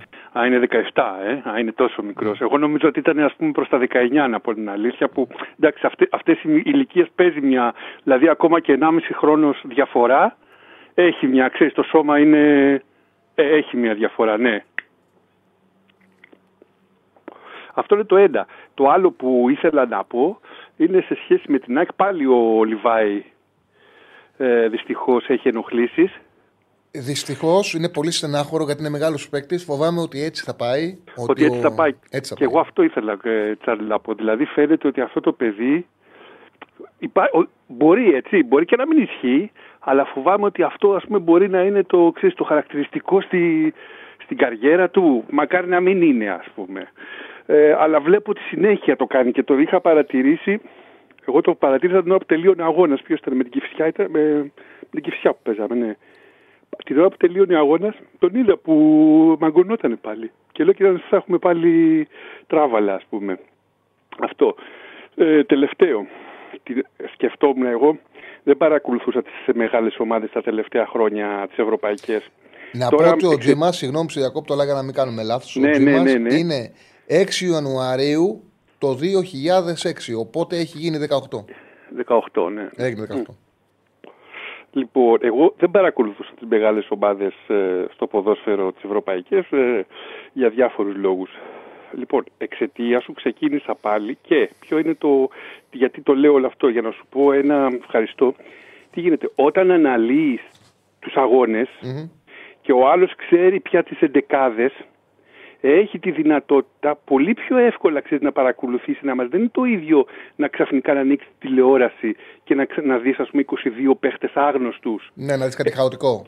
Ε, ναι, κάτι χαοτικό. Ενώ πριν να έχεις κάτσει να έχεις ακούσει τον Τζάρλι, το λέω σοβαρά, δηλαδή να έχεις ακούσει, να έχεις ακούσει τους παίχτες, να ξέρεις ποιος παίζει πού και να το παρακολουθήσεις. Είναι εντελώς διαφορετικό. Σε ευχαριστώ πολύ. Τίποτα, Τσάρλι μου. Αυτά Πολύ αγάπη όπως πάντα. Ε, καλό απόγευμα. Συγχαρητήρια στην εκπομπή. Ε, like να κάνουμε όλοι και αυτά. Καλό απόγευμα. Να σε καλά, να σε καλά. Για το φίλο που θέλει. Να σε καλά, φίλε. Για το φίλο που θέλει να, του πω δύο, να πούμε δύο πράγματα για το Ιντερ ε, Ατλέτικο, νομίζω το παιχνίδι πήγε ακριβώς έτσι όπως το είχαμε στο μυαλό μας. Δηλαδή, όπως το, είχα, όπως το είχα συζητήσει εχθές, η Ιντερ ε, έχει μάθει, νομίζω, καλύτερα από κάθε άλλη φορά, από κάθε άλλη χρονιά, να εφαρμόζει αυτό το 3-5-2. Ήταν πάρα πολύ δεμένη ανασταλτικά. Δεν είχε κανένα πρόβλημα. Τελείωσε το παιχνίδι με ένα Ατλέτικο να μην έχει τελική στο στόχο. Και προσέξτε, η φετινή Ατλέτικο δεν είναι Ατλέτικο των προηγούμενων χρόνων, όπου και να μην πάει σε τελική σε ένα παιχνίδι και να μείνει σε χαμηλά μέτρα είναι κάτι φυσιολογικό γιατί δεν το διεκδικεί. Η Ατλέτικο είναι πάρα πολύ πιο επιθετική φέτος. Ο Σιμεών έχει αλλάξει τελείως την ε, φιλοσοφία της ομάδας. Αλλά η Ιντερ ήταν αυτή με, την, ε, με τον τρόπο που έπαιξε, με την πίεσή της, με την τριάδα, με την τριάδα συνάμυνά της που κατάφερε και πήρε τον απόλυτο έλεγχο του παιχνιδιού, εύκολη κατοχή και πολλές φορές στον χώρο, γιατί αυτό καταφέρνει η Ιντερ φέτος, όταν κλέβει την μπάλα, να εκμεταλλεύεται τους καινού χώρους και ανάμεσα στις γραμμές των αντιπάλων. Εκεί δημιούργησε πολλά προβλήματα στην Ατλέτικο. Νομίζω ότι αν δεν χτύπαγε εγώ του Ραμ, ε, θα βάζει πιο γρήγορα τον γκολ και παρότι σκόραρε ο Αρναούτοβιτς, ο Αρναούτοβιτς σου στέρισε πιο γρήγορο προβάδισμα. Είχαν τρει-τέσσερι καθαρές εκτελέσεις παίκτες Σίντερ. Το παιχνίδι θεωρώ ότι θα ήταν δίκαιο να έλεγε 2-0 και όχι 1-0. Τέλος πάντων, ακόμα και 1-0 πήρε το προβάδισμα Πάξ Ζέιντερ και με τον τρόπο ποτέ δεν μπορεί να είσαι σίγουρος ο ποδόσφαιρο και σε αυτό το επίπεδο. Ειδικά σε αυτό το επίπεδο που μπορεί σε ένα κακό παιχνίδι οι φάσεις εξελίσσονται γρήγορα και να αλλάξουν αυτά τα οποία έχεις στο μυαλό σου. Θεωρώ πάντως με αυτό που είδαμε χτες και με το πώς πάει η χρονιά, η ντερ και για την πρόξη είναι φαβορή και την έχω στο μυαλό μου. Σε μια χρονιά που δεν υπάρχει super team, δεν υπάρχει ομάδα δηλαδή που τη βλέπεις και λέει δεν νικέται. Εδώ η City την Bradford που ήθελε το παιχνίδι που είχε γκελάρει με την Chelsea, την πήρε με το ζόρι. Ε, δεν υπάρχει super team φέτος στο Champions League. Θεωρώ ότι η Ιντερ έχει τις πιθανότητές της. Ε, 1 και 40, 1,40 ex goals λέει ο φίλος ο Παρασκευάς ότι είχε μόνος του ο Αρναούτοβιτ. Μάλιστα, ναι, έχασε σημαντικές ευκαιρίες. Σημαντικές ευκαιρίες έχασε ε, ο Αρναούτοβιτς για να καθαρίσει το παιχνίδι. Πιστεύεις ότι είναι υποτιμημένος ο Ιζάκη, φτιάξει μια πολύ καλή ομάδα. Πιστεύω θα έπρεπε να μιλάμε περισσότερο για αυτόν. Κοίταξε να δεις, φιλέ ο κάθε προπονητής με τη δουλειά του κερδίζει το, κερδίζει το σεβασμό του. Ο κάθε επαγγελματίας, μάλλον, με τη δουλειά κερδίζει το σεβασμό του και κερδίζει και την επόμενη του δουλειά.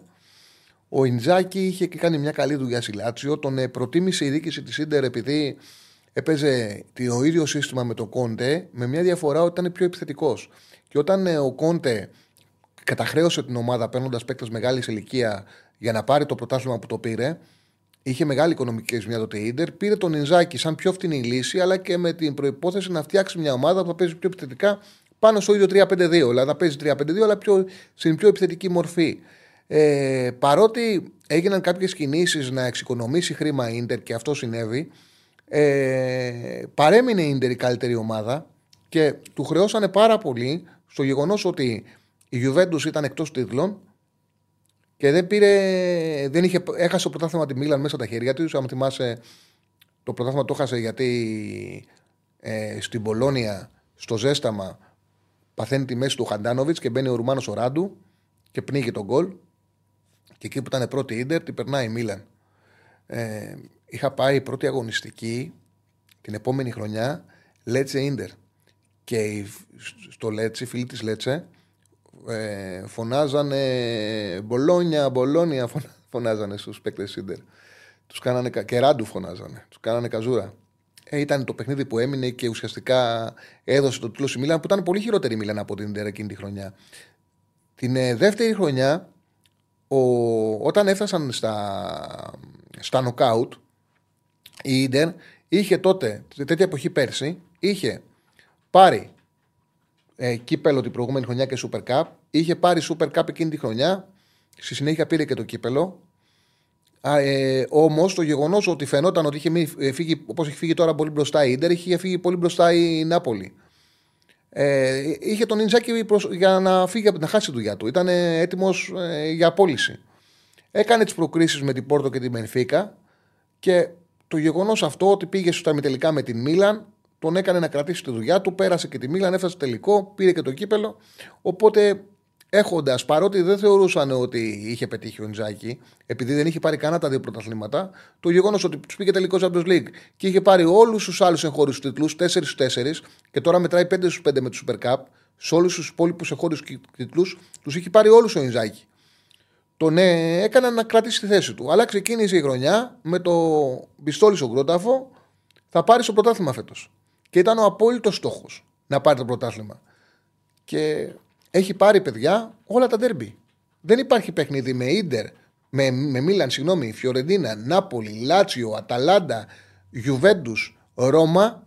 Έχει κερδίσει, τους έχει κερδίσει όλους μέσα έξω και έχει φέρει μόνο ισοπαλία στην έδρα της Γιουβέντους. Με καλό ποδόσφαιρο, αλλά ήταν η ομάδα σε γκρίκορση. Δηλαδή δεν τη συγχωρούταν φέτος λάθος. Με τίποτα. Άμα ήταν στο μείον 5 δεν θα υπήρχε Ιζάκη τώρα. Του είχαν πει θα πάρεις φέτος το πρωτάθλημα. Πήρε το πρωτάθλημα, το καθάρισε και τώρα πραγματικά τώρα έχει την ευκαιρία γιατί θεωρώ ότι έχει πολύ καλή ομάδα και δεν έχει άγχος πρωταθλήματος. Έχει πάρει διαφορά και έχει και ένα μάτς λιγότερο. Νομίζω ότι είναι 9 με ένα μάτς λιγότερο. Ε, Ιντερ. Ε, το έχει καθαρίσει το πρωτάθλημα. Έχει κάνει δηλαδή ότι έκανε και πέρσι η Νάπολη. Έχει την ευκαιρία για να δω είναι. Τι πάτησε, Ιταλία πάτησε, τι μου βγάλει Ολλανδία. Λοιπόν, Ιταλία. Λοιπόν, είναι Ιντερ Στο συν 9, ναι, με ένα παιχνίδι λιγότερο από τη Juventus και έχει και ένα, και ένα συν 11 από την Μίλα με ένα παιχνίδι λιγότερο. Λοιπόν, το έχει καθαρίσει το πρωτάθλημα, οπότε τη δίνεται τη δυνατότητα να πάει να διεκδικήσει ακόμα και, το, και την κούπα με τα μεγάλα αυτιά. Πάμε στον επόμενο. Πολύ καλή ομάδα και δεν Καλησπέρα, φίλε. Γεια σου, Τσάρλι. Έλα, Κώστα μου, τι κάνεις; Καλά, προετοιμάζουμε σιγά σιγά για το ματσάκι σήμερα. Ωραία, θα είναι, θέλω να ελπίσω για την εντεκάδα που έδειξες ε, στην αρχή ότι δεν θα είναι ο Μουργκ, θα είναι ο Κωνσταντέλιας και αυτό πιστεύω ότι πρέπει να παίξει πιο επιθετικά ο ΠΑΟΚ, οπότε θέλει και τα πιο δυνατά επιθετικά του οπλα Άρα θα πιστεύω ότι η τριάδα θα είναι Τάισον, Κωνσταντέλιας και Ζιφκοβιτς, γιατί ο Ντεσπότο έπαιξε την Κυριακή, οπότε θεωρώ ότι θα πάρει τη θέση ο Νομίζω ότι στο πόλεμο γενικά, στο πόλεμο πάει με... Στον πόλεμο πάει με τον ε, Ζήφκοβιτς ο Λουτσέσκου. Αυτό και σίγουρα επειδή θα έχει και στο νου του ότι υπάρχει η περίπτωση της παράτασης ότι σου λέει ας έχω και τον, θα έχω και τον Ντεσπότοφ που είχε παίξει πρόσφατα την Κυριακή. Γι' αυτό, και έχω... γι αυτό επειδή ξέρω τον Λουτσέσκου εγώ πιστεύω ότι είναι πιο πιθανό να βάλει το Μούρκ την παρά το Κωνσταντινιά. Έτσι πιστεύω. Για, για αυτό το λόγο που είπες, ότι υπάρχει το δεχόμενο παράτασης και επειδή ξέρω τον Λουτσέσκου που δεν θα το φοβηθεί να, αν το έχει το μάτσο στο χ στο 55-60 να πάει να το πάρει. Δεν είναι δηλαδή προπονητής που θα πει θέλω ένα γκολ, χάνω ένα γκολ, θα πάω από την αρχή να το χτυπήσω. Έτσι νομίζω. Μπορεί να κάνω λάθος. Μπορεί να κάνω λάθος. Δεν αποκλείω να βάλει το Κωνσταντέγια. Λέω ότι αν με ρώταγες, με τον τρόπο που ξέρω ότι σκέφτεται ο Λουτσέσκου, θα σου έλεγα θα πάει με Τάισον, Μουργκ, Ζήφκοβιτς. Μπορεί να πάει ναι. και με Ζήφ... να κάνουμε λάθος και να πάει με Κωνσταντέλια Ντεσπόντοφ. Ή να είναι ακριβώς όπως θα λες εσύ, να πάει με Κωνσταντέλια Ζήφκοβιτς. Θα δούμε. Εντάξει. Τον Ντεσπότοφ δεν νομίζω να τον ξεκινήσει. Ναι, ναι, και εγώ νομίζω θα πάει με Ζήφκοβιτς. Στην Κυριακή. Στα φορ, εγώ ειλικρινά θέλω πάρα πολύ. Βέβαια, ένας προπονητής που θα δει το παιχνίδι, ξέρεις τι θα πει; Ξερνόμαστε και τρία τελειώματα μου κάνει ο Ντεσπόντοφ. Αν δεν υπήρχε ο Ντεσπόντοφ, δεν θα κάναμε ούτε σουτ. Δηλαδή η εικόνα της Κυριακής λέει ότι ξεκινάς με τον Ντεσπόντοφ. Αλλά επειδή έχει, τον, ε, έχει αγάπη μεγάλη στο Ζήφκοβιτς ο Λουτσέσκου, πιστεύω θα ξεκινήσει ο Ζήφκοβιτς. Εντάξει, μπορεί να είναι και λίγο ντεφορμέ ο Ζήφκοβιτς, αλλά παραμένει να είναι ναι, ναι, ναι, τρομερός παίκτης. Σίγουρα, δεν διαφωνώ. Δηλαδή δεν. Μην, μην, κατά λάθος μην μειώσουμε και τον Ζήφκοβιτς από εδώ. Μα στη λεωφόρο, στη λεωφόρο έχει κάνει τεράστια παιχνίδια ο Ζήφκοβιτς. Τεράστια παιχνίδια. Τώρα στο φόρ ελπίζω να δω τζίμα. Το, το λέω εδώ και καιρό νομίζω, Τσάρλι, το ξέρεις. Δηλαδή, όχι, μόνο, όχι απλά δεν αντέχω άλλο Σαμάτα. Νομίζω πλέον κανένας δεν αντέχει άλλο Σαμάτα. Ακόμα και αυτοί, μέχρι και δημοσιογράφοι οι οποίοι λέγανε δώστε του χρόνο, περιμένετε, κάντε ράντε, υποστηρίξτε το κλπ δεν αντέχουν άλλο. Δηλαδή είναι αποκαρδιωτικός. Είναι το χειρότερο φόρ που έχω δει στην εποχή Σαββίδης στον ΠΑΟΚ. Ε, θέλω να δω Τζίμα. Λογικά θα δούμε Μπράντον. Η αλήθεια είναι αυτή. Και Τζίμα αλλαγή. Δεν θέλω να πιστέψω ότι θα παίξει ο Σαμάτα. Ε, πίσω, πιστεύω ότι δεν θα παίξει ο Κουλιεράκης, θα παίξει ο Μιχαηλίδης και ξανά ο Κετζιόρα, αν και ο Κετζιόρα έχει ταλαιπωρηθεί λίγο, επειδή είναι, γύρισε και ο Εκόνγκ και είναι λίγο τραυματίας, δεν έχει καταφέρει να ξεκουραστεί καθόλου. Τώρα, και δεν ξέρεις να περιμένεις. Εγώ θεωρώ ότι είναι 70-30 υπέρ του Παναθηναϊκού το όλο ζήτημα, αλλά απ' την άλλη είναι πολύ ανώμαλη ομάδα ΠΑΟΚ. Δηλαδή μπορεί να χάσει ε, εκεί που είναι σίγουρος ότι θα κερδίσει, θα χάσει και εκεί που τον έχεις ξεγραμμένο θα παίξει την μπαλάρα την απίστευτη. Απλά νομίζω ότι συμβαίνει, συμβαίνει με όλους αυτό. Και, και γίνεται έτσι όπως είναι το ποδόσφαιρο, προσφέρεται για εκτός έδρας νίκες. Άσχετο που okay, κάθε παιχνίδι έχει την ιδιαιτερότητά του και έχει τη διαφορετικότητά του. Δεν συμβαίνει πάντως μόνος στο Πάοκ αυτό, δηλαδή να χάνεις μέσα, να κερδίζεις έξω. Συμβαίνει. Ή να σου ανοίξει ένα σκορ και να έχεις πάει να βάλεις 4 στον Ολυμπιακό και να φάσει 4 στην έδρα σου. Είναι κάτι που το σύγχρονο ποδόσφαιρο το προσφέρει. Αυτό. Τώρα το, το match πιστεύω θα είναι ωραίο. Ό,τι και αν γίνει θα είναι, θα είναι ματσάρα πιστεύω.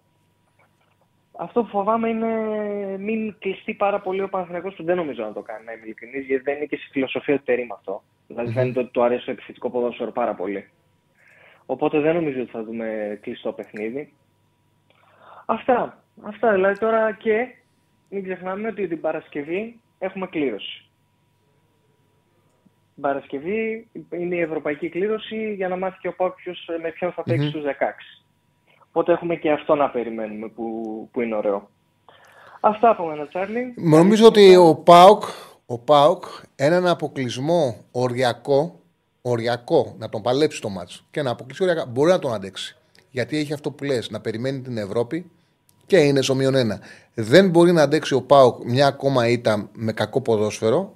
Ο Παναναναϊκός πιστεύω αποκλεισμό δεν θα τον αντέξει. Έτσι πιστεύω. Είναι πολύ ότι... οριακό και για τους δύο. Όχι γιατί για τον Πάο και είναι ωραίο να αποκλειστεί. Όλοι θέλουν να πάρουν τελικό, εννοείται. Απλά λέω ότι επειδή υπάρχει και το conference, ο ΠΑΟΚ, αν δώσει μάχη και αποκλειστεί σε παράταση, αποκλειστεί στα πέναλτι ή βάλει ένα γκολ και ισοφαριστεί, μπορεί να το αντέξει, μπορεί να ζήσει με αυτό. Νομίζω ότι ο Παναθηναϊκός αν αποκλειστεί θα έχει πολύ δύσκολη η Πέμπτη. Ότι δηλαδή ο ΠΑΟΚ έχει ένα έξτρα μαξιλάρι το οποίο ο Παναθηναϊκός δεν έχει. Έχει, το, δηλαδή, έχει το conference ο ΠΑΟΚ και OK. Okay, εντάξει, έχει χάσει και στο πρώτο παιχνίδι 0-1. Έχει πάει με ντεζαβαντάζ. Είναι σημαντικό ρε παιδί μου. Θα δεις τη μάχη άμα δοθεί και δεν τα καταφέρεις. Ενώ για τον Παναθηναϊκό να χάσεις, να αποκλείσεις την έδρα στο 0-1 είναι χοντρό. Έχοντας συμβεί το ίδιο και με τη Μακάμπη στην Ευρώπη και έχοντας και αλλάξει και προπονητή και μια δουλειά που θεωρεί ο Παναθηναϊκός ότι τον έχει φέρει ένα σημείο να έχει σκληρίνει σαν ομάδα. Θα είναι ακραίο για τον Παναθηναϊκό, είναι πολύ χοντρό για τον Παναθηναϊκό να αποκλειστεί. Γιατί πήρε το πλεονέκτημα στο πρώτο μάτι, και αυτό σου λέω. Ναι, είναι, έχει το πάνω χέρι. Ναι. Δηλαδή θα είναι ολοκληρωτική ήττα. Ναι, ναι, θα είναι. Δεν λέω ότι μπορεί να συμβεί, το λέω συνέχεια. Ότι έτσι όπως έχουν έρθει τα πράγματα, όλοι μπορούν να κερδίσουν παντού. Απλά νομίζω ότι. Το πες και εσύ πολύ ωραία, ότι έχει να περιμένει και την κλήρωση της Παρασκευής ο Πάουκ ότι για τον Παναθηναϊκό είναι πιο τελικός από ότι για τον Πάουκ. Αυτό νιώθω εγώ. Αυτό νιώθω εγώ. Εκτός αν χάσει και εύκολα, αλλά αν χάσει 2-0, μαζεύονται μετά οι ρε παιδί μου. Σου λέει τι γίνεται εδώ πέρα; Εκεί που ήμασταν πρώτοι, ήμασταν οι καλύτεροι, ξαφνικά χάνουμε το ένα μάτσο το άλλο, κάτι συμβαίνει. Τι δεν πάει καλά. Εκεί είναι άλλο. Ναι, εκεί αλλάζει η ναι. κουβέντα. Ναι, ναι. Οπότε θα παίξει μεγάλο ρόλο ακόμα και η ίδια εικόνα, όχι μόνο το αποτέλεσμα. Ε, βέβαια. Αυτά, Τσαλή. Σε ευχαριστώ πολύ, Κώστα μου. Ευχαριστώ πολύ, φίλε. Γεια σας, Στέφανε. Κάτι είπε για special ε, guest 600, ε, στα 600 like. Δεν ξέρω, αυτά τα τάζουν. Ο Στέφανος τάζουν ωραία τους χωρίς κανένα λόγο. Ο guest μπορεί να αργήσει να έρθει, δεν ξέρω τώρα. Αυτά είναι δικά του. Μάλωσε τον. Μάλωσε ναι, τον. Δεν το μαλώνω. Έχουν ελευθερία οι συνεργάτες μου, το ξέρετε αυτό. λοιπόν, γεια σας. Επίσης, ένα Έλα, τελευταίο τσαλί. Όταν σε είδα ξυρισμένο, ναι. το πρώτο πράγμα που μου ήρθε στο μυαλό ήταν είχε έφοδο και τον βγάλανε αξίριστο. Ε, Καλή συνέχεια. Γεια, γεια. Λοιπόν, επιστρέψαμε. Κάντε like. Έχουμε, έχουμε like, Στέφανε. Έχουμε όχι αρκετά. Είμαστε στα 3.22. Δεν βλέπω να πιάνουμε το στόχο. Όχι, όχι. Κάντε like, τα χρειαζόμαστε. Ε, έχουμε βάλει κανένα poll. Ναι, αμέ παίζει poll για το ποιος θα είναι αυτός που θα πάει στο από το ζευγάρι Παναθηναϊκός ΠΑΟΚ. Σε ένα σύνολο κάτι λιγότερο από 1500 ψηφαλά και 66% εκτιμούν ότι ο Παναθηναϊκός θα είναι αυτός που θα φτάσει στον τελικό και 34% ο ΠΑΟΚ. Okay. Ε, βάλε μου το chat να το βλέπω και πάμε στον κόσμο που έχει καλέσει. Χαίρετε. Καλησπέρα. Καλησπέρα. Καλησπέρα. Ναι, με ακούτε; Ναι, ναι, μια χαρά. Ωραία. Θα ήθελα να μιλήσω για το. Συμφωνώ σε τα περισσότερα για το σημερινό μάτς, mm-hmm. όσα είπες. Αν και άνοιξα τώρα την τηλεόραση και σε βλέπω, mm-hmm. σε παρακολουθώ. Είμαι ο Παναθηναϊκός. Λοιπόν, κάποια στιγμή σας λέω ότι ο Παναθηναϊκός του Γιωβάνοβιτ, γιατί ουσιαστικά μιλάμε για τον Παναθηναϊκό του Γιωβάνοβιτ όταν έχουμε mm-hmm. 8 παίχτες από τους 11. Αυτό εγώ αντιλαμβάνομαι. Ε, νομίζω κατά την άποψή μου ότι είναι δύσκολο πολύ δύσκολο να διαχειριστεί τέτοια παιχνίδια κρίσιμα. Και σήμερα είναι μια ευκαιρία για να το αποδείξει. Αν το αποδείξει. Θέλεις να, βάλω, να, σε, να, να σε διακόψω για ένα λεπτό. Για ναι. δεκαπεδόλα. Ο Τερήμ δουλεύει στο Παναγό 55 μέρες. Αυτό ναι. που έχει προσπαθήσει να δώσει είναι να ναι. σκληρύνει την ομάδα και έχει καταφέρει. Θεωρώ εγώ και θα αποδειχτεί σήμερα να το έχει καταφέρει. Είναι ναι. να σκληρύνει την ομάδα αμυντικά. Και να δώσει μεγαλύτερη επιθετικότητα. Το Γετβάη Αράο είναι δικό του. Το να παίζει με δίδυμος στον άξονα είτε Τσέριν, είτε Κότσιρα, είτε Ζεκά, είναι δικό, είναι, είναι, είναι δικό του. Και όχι το Βλένα. είναι, είναι, δικό είναι δικό του. Και αυτό. Είναι δικό του, ναι. Αυτά τα, έχει, αυτά, που αυτά τα έχει δέσει αυτός. Ναι, συνήθω. Έχω παρακολουθήσει σε όλες okay. τις εκπομπές. Μη σε διακόπτω τότε, συνέχισε. Όχι, όχι. Είσαι πάρα πολύ καλός στην ανάλυση σου. Πραγματικά και στο έχω ξαναπεί με άλλη μια φορά που σε πήρα τηλέφωνο. Να καλά. Απλά και εγώ θέλω να κάνω τώρα τη δική μου τοποθέτηση. Mm-hmm. Ο Παναθηναϊκός λοιπόν έχοντας 8 παίκτες, περιμένω σήμερα, 8 παίκτες από την εποχή Γιωβάνοβιτς, η εποχή Γιωβάνοβιτς για τον Παναθηναϊκό τα δύο χρόνια, εγώ πραγματικά ε, υποστήριζα πάρα πολύ τον άνθρωπο αυτό, γιατί ο Παναθηναϊκός βγήκε από τις τάχτες του.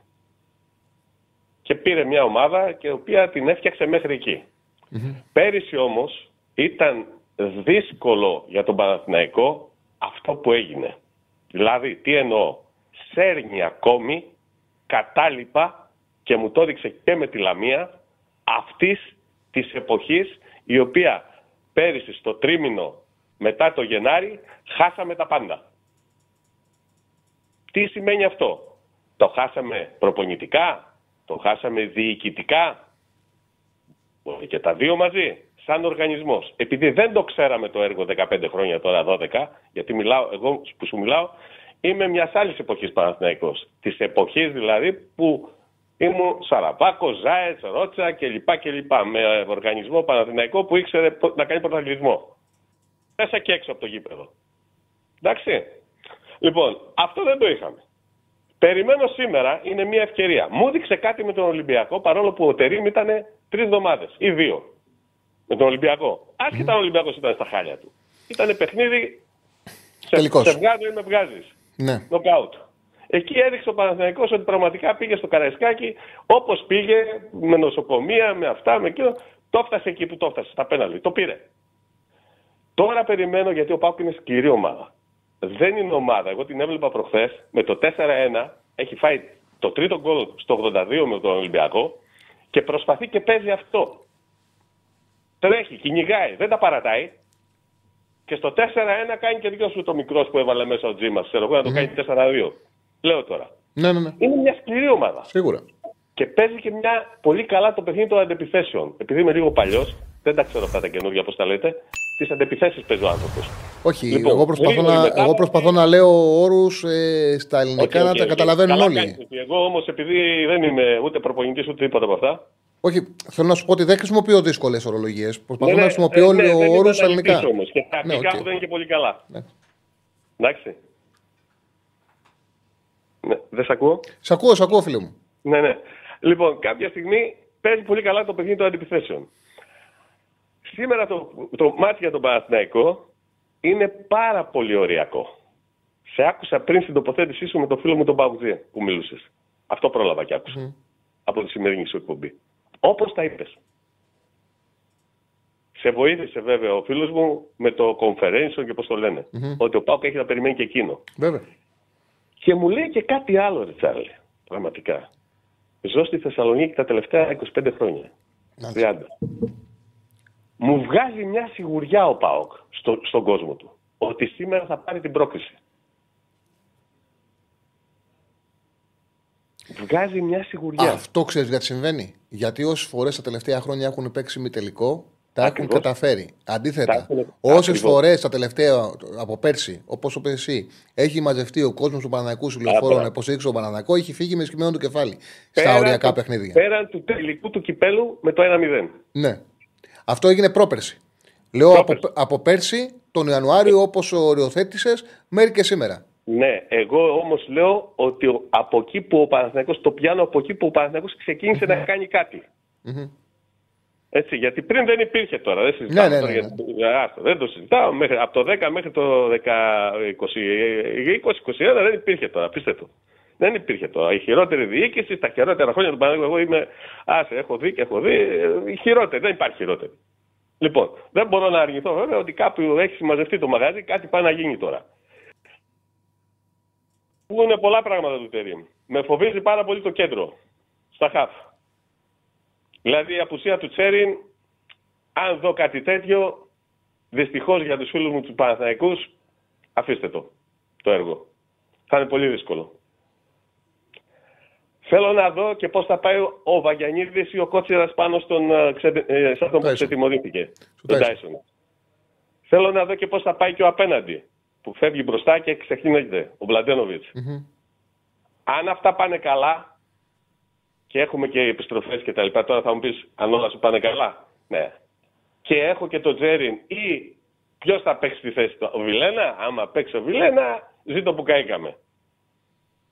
Έτσι το βλέπω εγώ. Δεν νομίζω να παίξει. Ο... Το αποκλείω να παίξει ο Βιλένα. διαψεύσει, αν τον βάλει σήμερα. Δεν νομίζω να τον βάλει το Βιλένα. Δεν νομίζω. Λέω κι εγώ. Αν δεν έχει το Τζέριν, δεν ξέρω τι θα κάνει. Το πιο, πιθανό είναι το πιο πιθανό να βάλει το Ζέκα. Έτσι όπως διαβάζω το Τερήμ θα βάλει το Ζέκα. Ω Παναγία. Ποιον θα έβαζε, Ζέκα ή Βιλένα; Εγώ το Ζέκα θα βάζα, δεν το συζητάω. Εγώ το Ζέκα, αν ήμουν προπονητής, θα έβαζα το Ζέκα που δεν είμαι. Προπονητής, βέβαια θα έβαζα το Ζέκα. Αλλά εντάξει, δεν παγάσα Βιλένα, ένα παιχνίδι, να μου κάνεις. Ένα. Μπορείς. Να σου πω. Ε, δείχνει ότι δεν μπορεί.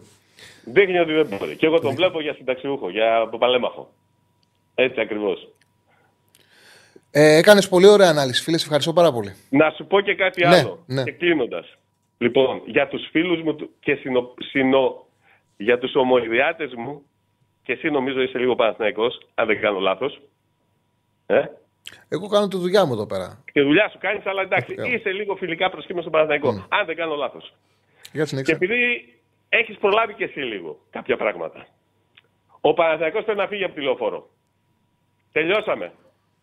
Αυτά τώρα, το να μαζευτούμε εκεί πέρα, ξέρω εγώ, 5.000 κόσμο και να κάνουμε έδρα. Ποια έδρα τώρα; Υπάρχει έδρα, έρχεται ο Πάουκ, βάζει 4, πέρυσι σου βάλε 3 γκολ και έφυγε.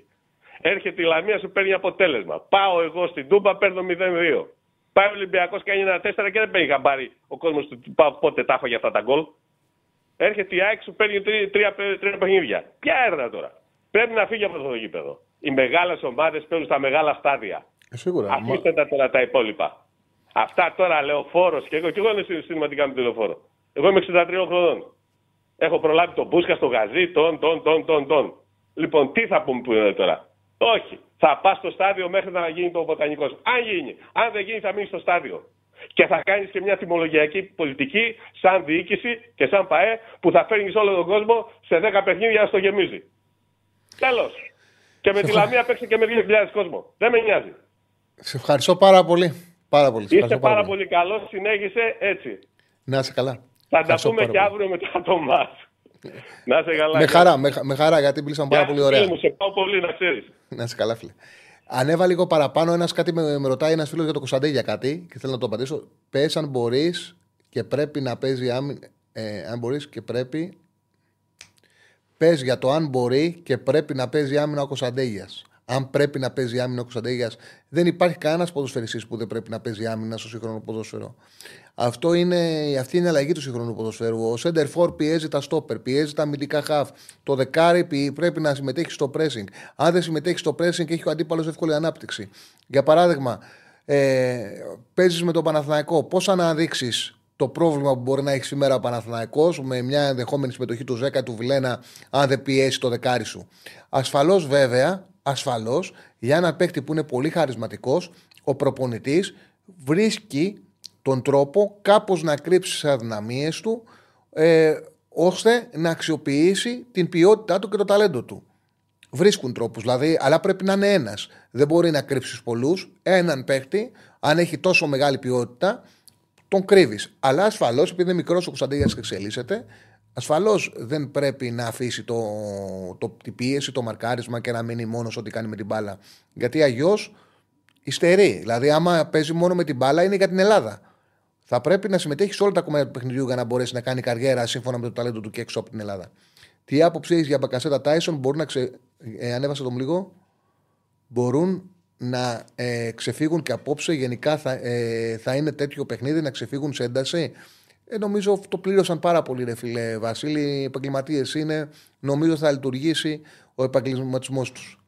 Ε, πάμε στον επόμενο. Καλησπέρα. Ε, καλησπέρα, γεια σας.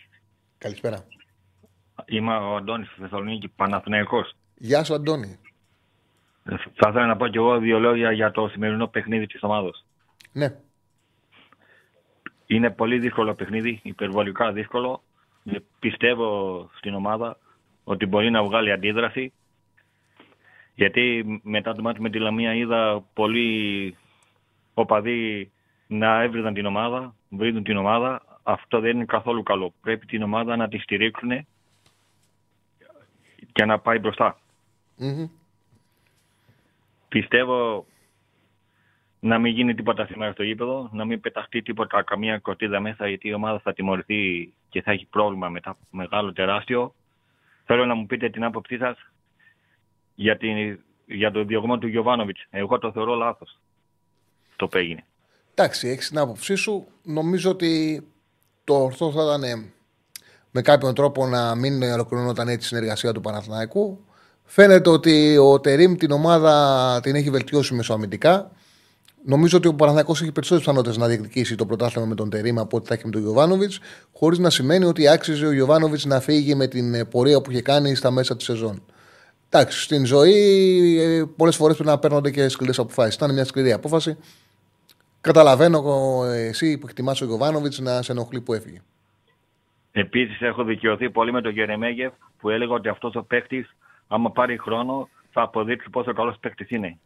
Ε, ο Γιωβάνοβιτ δεν του δίνει όμως που θες. Ο Γιωβάνοβιτ δεν του δίνει χρόνο καθόλου. σα ίσα που δεν τον ήθελα να τον κρατήσουν για τρίτο. Ήταν ένας από τους λόγους που απογοήτευσαν Αλαφούζο, να ξέρεις. Η συμπεριφορά του προς τον Γερεμέγεφ. Πιστεύω ότι στα playoff θα γίνει μεγάλη μάχη. Αλλά εγώ θεωρώ φαβορή, πρώτο φαβορή την ΑΕΚ και μετά εμάς. Ναι, OK. Okay. Λογικό είναι. Ε, επίσης, δεν μου αρέσει αυτό ο λόγος που γίνεται συνέχεια για τη διαιτησία. Που λένε ότι ευνοούμαστε, ευνοούμαστε, ευνοούμαστε. Αυτό δεν είναι καθόλου καλό να ακούγεται. Γιατί έτσι δημιουργούνται εντάσεις και αυτό δεν είναι καλό. Σε ευχαριστώ πάρα πολύ, φίλε μου.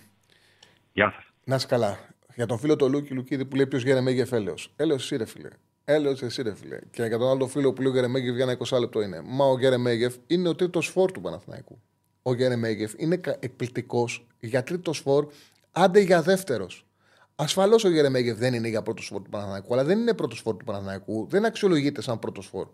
Όμως δεν μπορείς να μην του δίνεις το χρόνο που αξίζει να πάρει. Είναι ένας επιθετικός που τον βάζει από τον πάγκο και με πολύ μεγάλη ευκολία σου πάει σε τελικές. Και έχει και το χάρισμα ένα πολύ μεγάλο ποσοστό των τελικών του να πηγαίνει στα, ε, στο τέρμα. Ο Γερεμέγεφ έχει μια απίστευτη ικανότητα. Στοχεύεται εύκολα. Παίρνει καλές θέσει, είναι ψηλός, ξέρει να τοποθετείται και στοχεύεται εύκολα μέσα στην περιοχή. Αυτό φάνηκε και με τη Λαμία που η Λαμία έπαιζε ταμπούρι, έπαιζαν όλοι πίσω, μαζεμένοι πίσω και μπόρεσαν να παίξουν Παναγιακού και τον βρήκανε τρεις φορές μέσα στην περιοχή. Είναι μεγάλο όπλο αυτό για έναν προπονητή. Και ήταν πολύ μεγάλο λάθος ο Γιωβάνο που δεν πήγε να τον επάρει. Και, έκανε, και με τη Λαμία έκανε γκολ. Όποτε μπαίνει, κάνει αυτό το οποίο χρειάζεται. Ναι, δεν είναι ο Γερεμέγεφ για να ηγηθεί της επίθεσης του Παναθανικού. Δεν είναι για βασικός γιατί του λείπουν πράγματα. Όμως για το ρόστερ, για τρίτος επιθετικός μιας ομάδας που κάνει πρωταθλητισμό, είναι εκπληκτικός. Είναι σπεσιαλίστας στο ρόλο του. Αυτό πρέπει να κοιτάτε. Είναι σπεσιαλίστας στο ρόλο του. Έχουμε γραμμές. Πάμε στον επόμενο. Καλησπέρα. Καλησπέρα. Έλα, φίλε. Ναι, καλησπέρα, Τσάρλι. Καλησπέρα, φίλε μου. Ε, δεν θέλω να μπω στα τερμονή κουβέντα για Τερίμ Γιωβάνοβιτς, αλλά δεν αντέχω. Θέλω κάτι να πω. Ο, Γιωβάνοβι, ο Γιωβάνοβιτς, με τι μπάτζετ πήγε να πάρει το πρωτάθλημα πέρυσι και πόσους παίχτες και αν άλλη ομάδα έχει φτάσει τελευταία αγωνιστική να διεκδικεί πρωτάθλημα με τόσους παίχτες. Που Γενάρη ήρθε ο Κλάιν Χάισλερ, ήρθε ο Πούχατς και το Σεπτέμβρη που ήρθε το... τελευταία μέρα ο Τσοκάη και ο Τρουιγέ. Να, να σε διακόψω. Φυσικά. Με ευθύνη δική του. Ο Αλαφούζος του έδινε μπάτζετ για μεταγραφές. Είχε την ίδια, είχε την ίδια κάψα να πάρει ο Παναγό Πρωτάθλημα όπως είχε και αυτόν τον Ιανουάριο. Του έδινε να πάρει μεταγραφές. Με ευθύνη δική του δεν έβρισκε παίκτες για να κλείσει. Είχε πει μόνο τον Αντούνα που ο Παναθανικό είχε συμφωνήσει όλα με τον Αντούνα, δεν μπορούσε να τα βρει με την ομάδα γιατί ζητούσε πάρα πολλά λεφτά. Ε, με ευθύνη του ήρθε ο Τζούρισιτς και όχι ο Λίγκρ.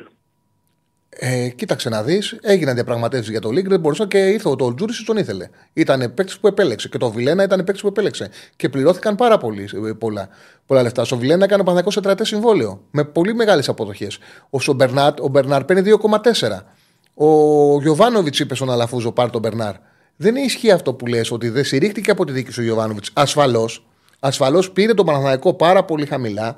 Είναι δικό του όλο που τον έκανε μέσα σε ένα χρόνο να πάρει τίτλο. Δικό του όλο που κατάφερε να τον φτάσει στην, σε ένα επίπεδο να κάνει πρωταθλητισμό. Νομίζω αυτό που έχω δει εγώ από πέρσι, από τον, τον Ιανουάριο, από το Δεκέμβριο του 22, τον Ιανουάριο του 23 και μετά όταν ο Παναθηναϊκός ήταν έτοιμος θεωρητικά να διεκδικήσει πρωτάθλημα γιατί είχε το πλεονέκτημα το βαθμολογικό, έκανε λάθη. Δηλαδή εκεί το χάσε ο Γιωβάνοβιτς. Ενώ λάθη πήγε, θα κάνει ο καθένας και ο ναι, ρε, παιδί μου, λάθη. Ασφαλώς πήγε. Είμαστε, ο καθένας. Ασφαλώς πήγαινε. Το θέμα είναι τα λεφτά που έδωσε τώρα για μπακασέτα, για ούγκο. Δεν ήθελε μεταγραφές. Δεν ήθελε μεταγραφές. Δεν ήθελε μεταγραφές ο Γιωβάνοβιτς. Αυτό δεν το ξανακούσεις. Ε, δηλαδή σε έναν άνθρωπο που είναι προπονητής. Πολλοί προπονητές είναι που δεν θέλουν μεταγραφές. Και, και σκέφτεται τα λεφτά του Αλαφούζου. Ότι θέλει και τα λεφτά του Αλαφούζου. Σκέφτεται την ομάδα είναι, του. Και... Είναι ο λογιστής του δηλαδή. Δεν θέλει ο Αλαφούζος. Του Όχι. έδινε εκατομμύρια μπάτζετ και δεν τα ήθελε. Μισό λεπτό, μισό, μισό λεπτό, μισό λεπτό. Γίνεται πάρα πολλές φορές. Υπάρχουν προπονητές οι οποίοι θέλουν να έχουν διαχείριση στα αποδητήρια και πιστεύουν ότι έχουν φτιάξει μια ομάδα που άμα τους πάρεις παίκτες θα, θα ανατραπούν οι συνθήκες. Ε, μάλιστα, ένας από τους λόγους που έφυγε είναι ότι η συνάντηση που κάνανε ζήτησε έναν στόπερ. Ο, ο Γιωβάνοβιτς για τον Ιανουάριο ήθελε ένα center back, δεν ήθελε μεταγραφές. Δεν ήθελε μεταγραφές. Καλά, από τα δύο center back που ήρθαν, ίσως και άμα έβρισκε ένα καλό να ήταν και καλύτερα τα πράγματα. Ωραία, δεν διαφωνώ. Δεν διαφωνώ. Εγώ σου λέω άλλο και μου λες άλλο. Δεν διαφωνώ. Μπορεί να παίρνει ένα πολύ καλό. Δεν ήθελε μεταγραφές ο Γιωβάνοβιτς. Ήταν δύσκολο σε αυτό. Δεν ήταν, εύκολη, η... δεν ήταν εύκολο στο να δεχτεί παίκτες. Ο Γιωβάνοβιτς ήθελε τον παίκτη να τον φέρει αυτόν. Μεταγρα... Είδαμε μεταγραφές τώρα και δεν παίρνει και μπάλα. Ο Μπερνάρντο, ας πούμε, δεν, δεν αξίζει τα λεφτά που παίρνει, αν παίρνει τόσα. Το θέμα είναι ότι όλο το παιχνίδι ο Μπερνάρντο κάνει. Δεν το κάνει ούτε ο Τζούρισιτς, δεν το κάνει ούτε ο Μπακασέτας ούτε κανένας. Καλό ο Μπακασέτας, καλά έκανε και τον πήρε. Δεν έχει σχέση ο Μπακασέτας με τον Μπερνάρ. Τώρα ο για του Παναγικού πλέον ο Μπακασέτας είναι. Τι σχέση έχει ο Μπακασέτας με τον Μπερνάρ. Με τρελάνη. τη να είναι και πολύ, έκανε και, πολύ καλά έκανε και τον πήρε. Έξω. Το θέμα είναι ποτέ δεν είχε διαχειριστεί ο Γιωβάνοβιτς τόσα λεφτά. Και τώρα το, το δεν θέλει, εγώ προσωπικά δεν το πιστεύω. Εντάξει, σου δίνει το... να πάρεις κάποιο παίχτη ή κάποιο καλύτερο παίχτη από αυτό που θέλεις και εσύ είσαι λογιστής του Αλαφούζου και λες: Δεν, δεν είναι λογιστής του. Πάρω από το, θα πάρω το Blind Heisler. Μα αυτό είναι μια πραγματικότητα που έχει συμβεί. Δεν έβρισκε παίκτες. Δεν είχε ο Παναθηναϊκός σκάουτινγκ σε αυτό που έφταιγε και ο ίδιος. Δεν ήθελε να δουλέψει με τεχνικό διευθυντή και ήταν συγκεκριμένες οι επιλογές. Να καταλάβεις αυτό το πάνω. Τέλος πάντων, επειδή. Ρε παιδί μου, κάποια πράγματα ξέρω κι εγώ. Το καλοκαίρι, που πήρε, το, το καλοκαίρι που πήρε τον Παλάσιος, που είχε λεφτά και αποδείχτηκε γιατί τα έδωσε τον Παλάσιος. Αν ο Παναθναϊκό δεν έκλεινε το Παλάσιος, δεν θα παίρνε παίχτη. Ξέρεις γιατί δεν θα παίρνε παίχτη. Γιατί ο, ο τρόπος που δούλευε ο Γιωβάνοβιτς, χωρίς τεχνικό διευθυντή, δεν έδινε, δεν, δεν έδινε εναλλακτική λύση ώστε να τα δώσει ο Αλαφούζος τα λεφτά σε άλλον. Ήταν ή ο Παλάσιος ή, ή κανένας. Δεν έδινε. Ήταν δύσκολο. Ήταν πολύ, είναι... δύσκολο, ήτανε πολύ δύσκολος στις μεταγραφές ο Γιωβάνοβιτς. Ήταν πολύ. Έλεγε στον Αλαφούζο, θέλω αυτόν. Μπορείς να τον πάρεις. Δεν μπορείς, δεν θέλω κανέναν. Ήταν δύσκολη η συνεργασία τους στις μεταγραφές. Και Και γι αυτό... Από τη στιγμή που έχουμε μια ομάδα σαν τον Παναθηναϊκό, από τη στιγμή που ο προπονητής, ο οποίος έχει δείξει έργο, λέει Θέλω τον Παλάσιος για κάποιους λόγους. Ναι, μπορεί να μην μπορεί να το πάρεις. Μπορεί να μην μπορεί να το πάρεις. Υπάρχει διοίκηση και πόσα λεφτα μπορεί να δώσει. Μπορεί να μην το μπορεί να το πάρεις τον Παλάσιος όπως ήθελε τον Αντούνα και τον Αντούνα είχε, τα έχει βρει με το παίκτη, δεν μπορούσε να τον πάρει. Ήθελε η ομάδα πάνω από 6-7 εκατομμύρια ευρώ. Δεν μπορούσε να τον πάρει. Προσπάθησε ε, να ωραία, το πάρει. Να φτάσεις, σε ένα, να φτάσεις σε ένα σημείο σε έφτασε, δηλαδή... έφτασε, έφτασε, αλλά δεν έκλεισε η μεταγραφή. Πολλές φορές γίνεται αυτό. Αλλά πρέπει να έχεις μια ομάδα που να έχει και τον δεύτερο και τον τρίτο να μπορεί να πάρεις κάποιον. Είχε θέμα στην διαπραγμάτευση. Σε κάθε περίπτωση, καταλαβαίνω, καταλαβαίνω ρε παιδί μου, το αντιλαμβάνομαι να εκτιμάσει τη δουλειά του Γιωβάνο γιατί πραγματικά ήταν σπουδαία. Άσχετα που εγώ πιστεύω ότι φέτος έκανε απίθανα λάθη. Απίστευτα λάθη. Και ήταν πολύ δύσκολο αυτό που κατάφερε να μείνει εκτός Ευρώπης ο Παναθανικό στον όμιλό του. Ε, Παρ' όλα αυτά, καταλαβαίνω το ότι εκτιμάς τη δουλειά του Γιωβάνοβιτς. Το αντιλαμβάνομαι. Και ήταν και σκληρό για έναν ο οποίος είχε δεθεί με τον προπονητή να φύγει με τον τρόπο που έφυγε και ίσως και είναι και άδικο. OK. Okay. Το, το, το αντιλαμβάνομαι αυτό. Είναι άδικο, δεν το συζητάμε. Δεν γίνεται να ξυπνάμε Χριστούγεννα και να βλέπουμε ότι φεύγει ο προπονητής. Εδώ είναι στο μείον ένα. Ναι, OK. Okay. Ήταν σκληρό. Επίσης, σήμερα, αν δεν πάνε καλά τα πράγματα, τελειώνει η μισή χρονιά. Αν δεν πάνε καλά τα πράγματα. Κάτσε να δούμε αν θα πάνε. Δεν πάνε. Μακάρι να περάσει, μακάρι να κερδίσει 5-0. Μακάρι να. Αν δεν πάνε. Αν, αν δεν πάνε καλά. Θα είναι σκληρό για τον Παναθηναϊκό αν δεν πάνε καλά τα πράγματα σήμερα. Πράγματι. Αυτά. Σε ευχαριστώ, πολύ. πολύ. Να είσαι καλά, φίλε. Να είσαι καλά. Να είσαι καλά, φίλε. Πάμε στον επόμενο. Καλησπέρα. Γεια σου, Ρετσάρλι. Γεια σου, φίλε. Καλησπέρα. Ε, Σωτήρης από Αθήνα, Παναθηναϊκός. Γεια σου. Προετοιμαζόμαστε τώρα να πάμε στο γήπεδο σιγά σιγά, να δούμε και το παιχνίδι. Ε, τίποτα, κάνουμε το σταυρό μας να παίξει ο Τσέρι, γιατί αν δεν παίξει θα έχουμε πρόβλημα νομίζω. Δεν ξέρω πώς το βλέπεις και εσύ. Ε, είναι πολύ σημαντικός κρίκος ο Τσέριν. Ο Τσέριν είναι ο μοναδικός παίχτης που μπορεί να, ο μοναδικό χαφ του Παναναναϊκού που μπορεί να συμμετέχει ισόποσα, ανασταλτικά και δημιουργικά. Να παίζει και στα δύο για 7-7,5. Δεν έχει άλλο τέτοιο παίκτη ο Παναναναϊκός. Η αλήθεια, η αλήθεια αυτή είναι. Δεν ξέρω, δηλαδή εκεί αν δεν παίξει με Βιλένα θα έχουμε, θα έχουμε πρόβλημα. Κάτι ακόμα ήθελα να σε ρωτήσω. Ε, τι πιστεύεις ότι ε, είναι το μεγαλύτερο πρόβλημα για τον Παναθηναϊκό σήμερα; Το ότι λείπει ο Πέρεθ ή το ότι ο Βαγιανίδης, δηλαδή υπάρχει θέμα εκεί δεξιά με τον Βαγιανίδη, ότι έχει θέμα με τον Τάισον. Δηλαδή πιστεύεις ότι είναι η απουσία του Πέρεθ ή ότι δεν μπορεί να παίξει ο Βαγιανίδης εκεί δεξιά τον Τάισον; Κοίτα, ο Βαγιανίδης τα έχει πάει σπουδαία με πολύ καλούς εξτρέμ. Η αλήθεια είναι ότι ο Τάισον τον έχει βασανίσει αρκετές φορές. Εγώ δεν αποκλείω να μπει ο Βαγανίδης και να κάνει ένα πολύ καλό παιχνίδι και να ξεπεράσει αυτό το δεζαβαντάζ που είχε ο Τάισον. Όμως είναι μια πραγματικότητα. Όπως είναι πραγματικότητα πως θα ήθελε για ασφάλεια ο Τερήμ να έχει πέρες Τσέριν και να κρατήσει τον κότσιρα δεξιά. Ναι, ναι. Τώρα, επειδή δεν έχει το πέρες Τσέριν, το τι θα κάνει, θα κάνει Τσέριν 10 για να κρατήσει τον κότσιρα δεξιά, είτε θα βάλει τον κότσιρα στον άξονα και θα παίξει ο Βαγανίδης δεξιά, θα το δούμε. Θα το δούμε. Ε, δέκα κότσιρα δεν βλέπεις καθόλου. Έτσι, όχι, δεν έχει, δεν έχει νόημα. Ζέκα, κο, ζέκα κότσιρα, άμα ο Τσέριν δεν είναι καλά, μπορεί να παίξει μάλλον ζέκα κότσιρας. Αν δεν είναι καλά. Ναι. Ε, και, και κάτι... Γράφει ένας Σταύρος Γκέιτ 7. Τσάρι λέει το ξύρισμα μας έκανε να μοιάζει ένα μήνα μικρότερος.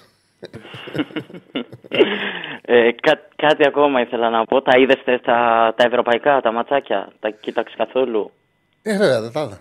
Ε, φοβερό το ότι σε πρώτο νοκάουτ στη φετινή Ίντερ, πρώτο νοκάουτ ευρωπαϊκό παιχνίδι, βγήκε MVP ο Αρναούτοβιτς. Δηλαδή έχει τόσους παιχταράδες και βγήκε αυτός ο άνθρωπος. Ε, εντάξει, τον ψηφίσανε γιατί έβαλε τον γκολ. Ήταν και, και επειδή ξέρεις τι συνέβη.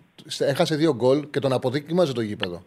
Και ο ξέσπασε με τον γκολ που έβαλε και εντάξει, το, επειδή το γύρισε, τον ψηφίσανε για MVP. Δεν ήταν MVP σε καμιά περίπτωση. Κοίτα, εγώ αν μπορώ να βρω ένα πρόβλημα στη φετινή Ίντερ είναι ότι δεν έχει ένα backup εκεί πέρα να μπορεί να, να καλύψει ας πούμε Λαουτάρο και Τουράμ στα παιχνίδια που λείπουν ή κάποιο τραυματισμό ή το οτιδήποτε. Είναι ο Αρναούτοβιτς, εντάξει, φαίνεται το παιδί δεν μπορεί να γυρίσει.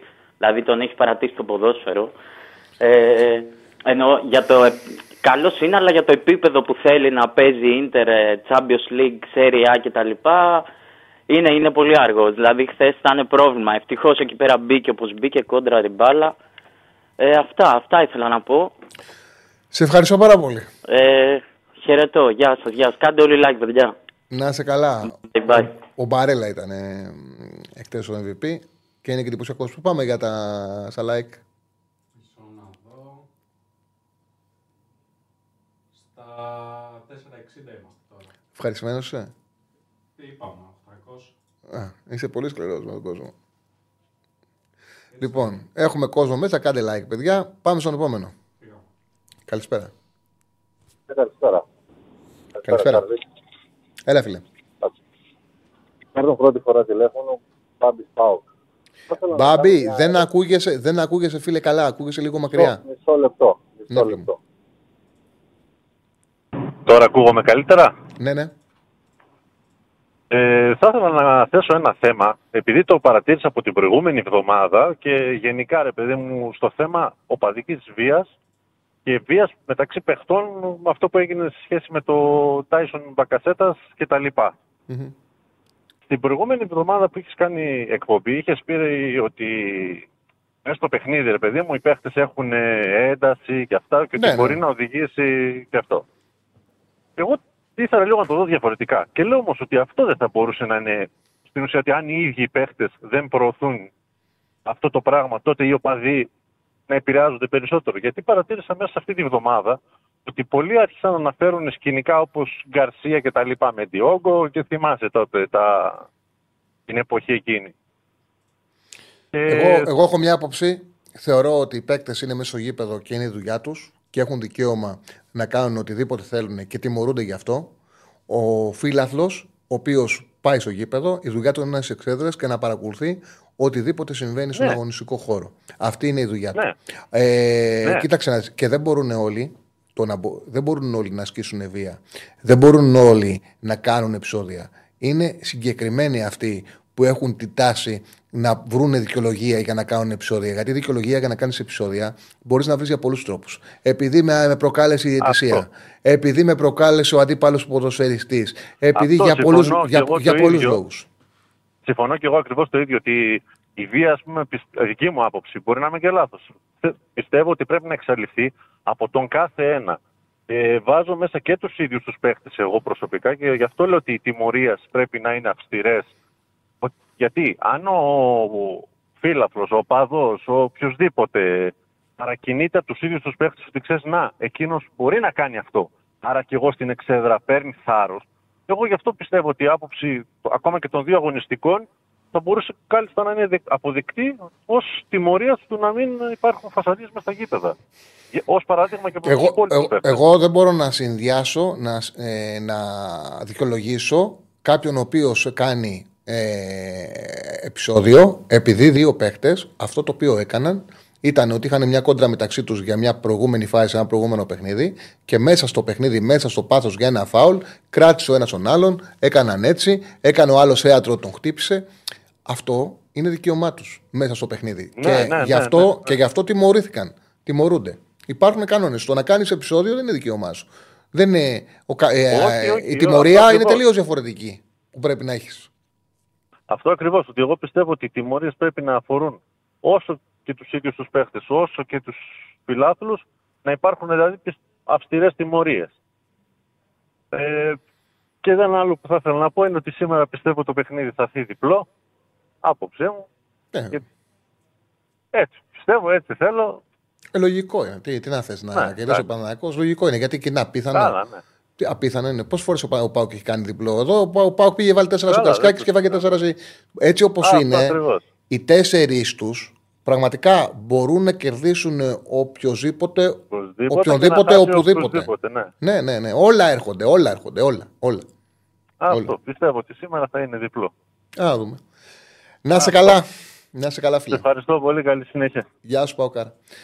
Λοιπόν, πάμε στον επόμενο. Καλησπέρα.